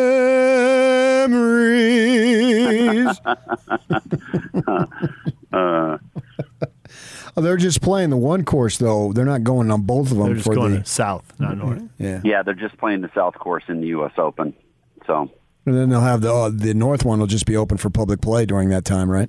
no, no, no, no. The North Course is the North Course. The it's interesting. Uh, They'll be you know, parking we're- cars on the north course. Yeah, yeah. Um, but we were looking. We were looking. You know, what's interesting is the last time they had, they used Jack Murphy Stadium. They used to, everybody used to have to go there, and then they bust them in Yeah, to to the golf course. I don't know what they're we're going to do it this time because Jack Murphy Stadium is no longer there, and um, so uh, but but the interesting thing is the North Course, uh, the first and the first and the um, I think it was the 10th or the 18th fairways um, go the same direction, and so they're setting up uh, the driving range for the for those areas, and it won't be the normal driving range that's used for the public. Yeah, that's pretty dinky. Yeah, small and thin. Yeah. Yep. Can't have the pros on a dinky course or dinky No. driving. dinky range. driving range, No. right? No, Uh, be So I don't know how close you've been able to follow the PGA Championship leaderboard, but this thing is spinning like that big wheel on Price is Right or something, or a Wheel of Fortune. It's like every time we look at it, somebody's five under. Nope, they're not. They're two under. A, a guy who was two under is now four under. Wait, there's just birdies and bogeys all over the place. Yeah, and and you're going to see that you're going to see that a bunch because you hit a shot just marginally off offline, and and you can get yourself into some pretty tough areas to be able to extract from uh, in the fairway, but also around the greens. You know, there's a lot of roll off areas, and if you miss the green and it hits one of those low areas, it'll roll away and and and go away from the hole. So. Um, it's uh, it's a tough golf course. You you hit good shots, you're rewarded with good shots um, you hit shots that are marginal and off, it, it penalizes you a lot. You know, Corey Conners, he he he shot five under par yesterday and was looking really good, and then turned around and shot three over par the front his front nine today. So um, it's it's difficult, and and it's going to remain difficult, and you're going to see the best players like like we always see in major championships sift up to the top of the leaderboard and um you know i i think by the end of the day you might see 5 under um still leading maybe 6 but i don't think it's going to get out of hand at all So you got a couple old timers in Pol- Poulter and Mickelson. Uh, Yeah. How long do you think that lasts? well one's a really old timer because he's now 50 years of age he's he's uh he's almost 51 Yep. He'll be 51 next month, which is Phil Mickelson. Um, you know, Phil has uh, Phil struggled at the beginning of the year, but he started to bring it back around. He started to to play some better golf, and uh, here he is um, playing well again in in the PGA Championship. So. Um, you know, it's, it's there's still a lot of golf left. There's you know the remainder of today's round, 36 more holes, and um, you know, we'll see if he'll if he's able to stand up to that. Um, as far as Ian Poulter, Ian Poulter's been a great player, especially on the European tour. Um, you know, a, a great Ryder Cupper, and um, uh, it's it's good to see him playing well. He's he's kind of a fun guy. He's an interesting guy. He's got a lot of social media posts a lot on social media, and a lot of people follow him and that kind of thing. He's got a, got good opinions and good takes on on things, and and uh, it, it's good to see the Europeans and uh, a guy like Ian Poulter playing well this week. So the way this finishes, would you rather on Sunday get and be the clubhouse leader and have your fate in other guys' hands? Because it seems like from what I've read and from what I've seen, 15, 17, 18 are just eating people up. Jon Rahm seemed to be on a little bit of a roll, and then he doubled 17 and bogeyed 18 today. Uh, is that what we're going to see down the stretch? Are there going to be a lot of bogeys, guys coming home? Yeah, there's potential for some uh, for some car wrecks coming coming down the stretch, and you know if a guy gets in and he posts a good number, um, you know you know even though he may be two or three shots shy of where the leaders are, things can happen in a heartbeat really quick on that golf course coming coming down the last four or five holes. 16's a it's interesting. 16 is a par five. 17's a par three and 18's a difficult par four. It's almost the same thing that you see at um, at at the the players at TPC Sawgrass, um, where you see a lot of risk reward, and then you see um, the ability to to make a big number. So that's kind of what Pete Dye does with their golf courses, with his golf courses, and that's what you see again this week. But those holes are extremely tough coming down the stretch. What do you think the cut line is going to be? Um, it- right now, it's at plus two. Um, I think it's going to be closer to three or four probably by the time it's all said and done. With the way, you know, um, guys, guys finishing up, um, and, and the second wave of players today. So I think I, I think it's going to be about three or four. Um, last I saw, Tony was Tony was uh, plus one, but he was one under for the day. Jordan Spieth um, plus one.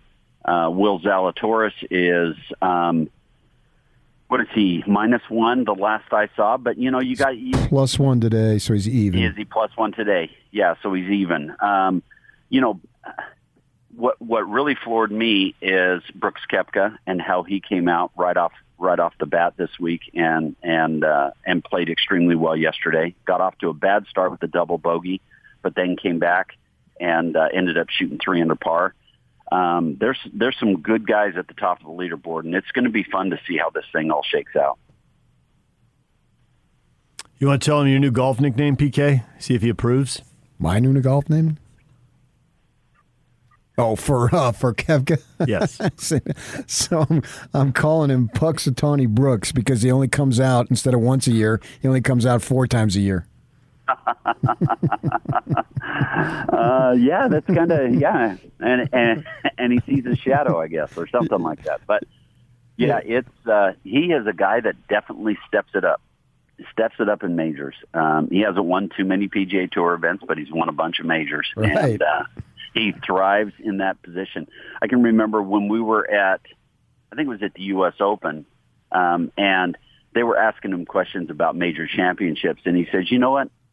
he says I think major championships might might be pretty easy to win because guys get guys get a lot of pressure on them in a major championship. And um, he said, as long as I can keep myself close to the lead, he says I've proven to myself that I can handle that pressure, uh, especially in a major. And he said I'll beat half the guys, but when the when it when it comes down to dealing with the pressure coming down the stretch and that kind of thing, he says I think I deal with that a lot better than other people.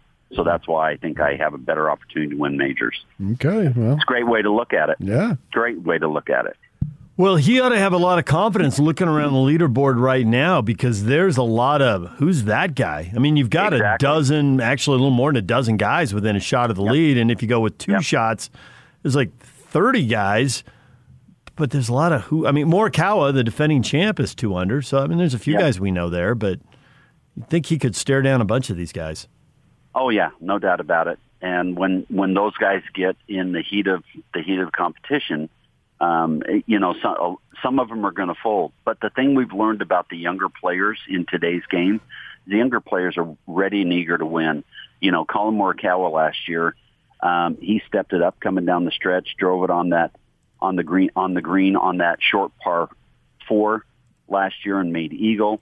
And uh, and he just kind of took over and slammed the door. And that was his what second or third win uh, on the PGA Tour. And you know he'd only been on tour for a couple of years. So um, the younger guys you, you can't count them out. There's somebody that could step up and get their first win or their first major under their belt that's a young guy but for the most part when you're dealing with um, you know, guys like Brooks Koepka, Collin Morikawa, who's already won, and some of the other guys that are in the back that could make a move, um, then uh, you know you've you've got to really step it up and play well if you're one of those young guys.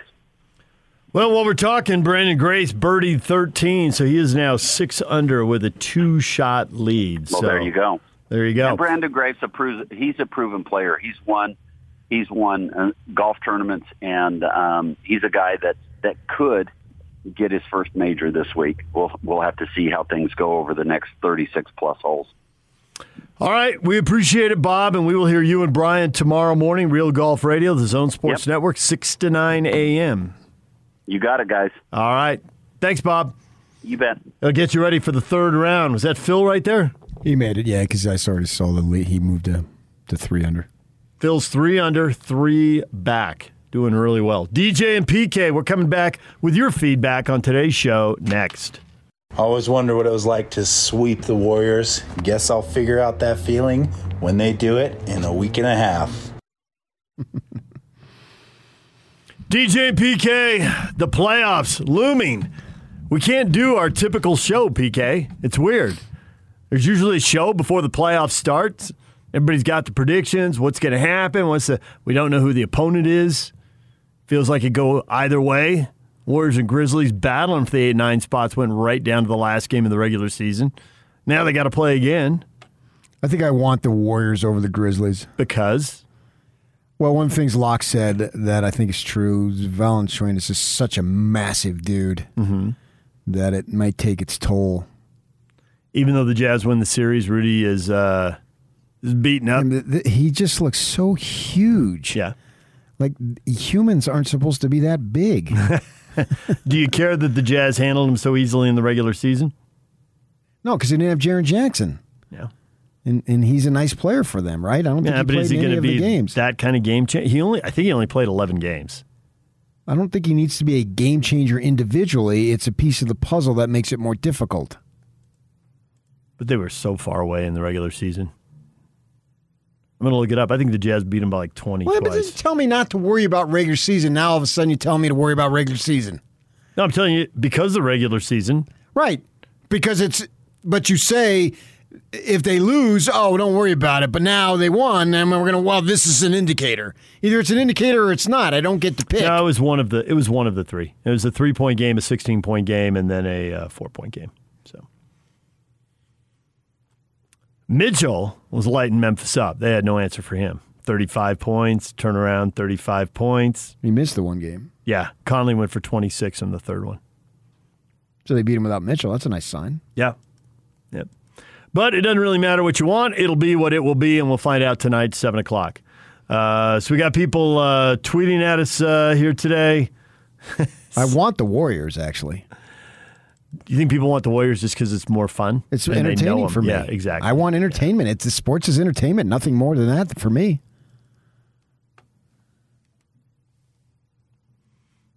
Mitchell says he's progressing well and planning on playing Sunday. What could possibly stop them now? And Jay says if he stops progressing. But he is progressing. he has been progressing for a couple weeks. So he's not going to stop progressing. He could. He's not going to. He Oh, could, okay. but he won't. All right.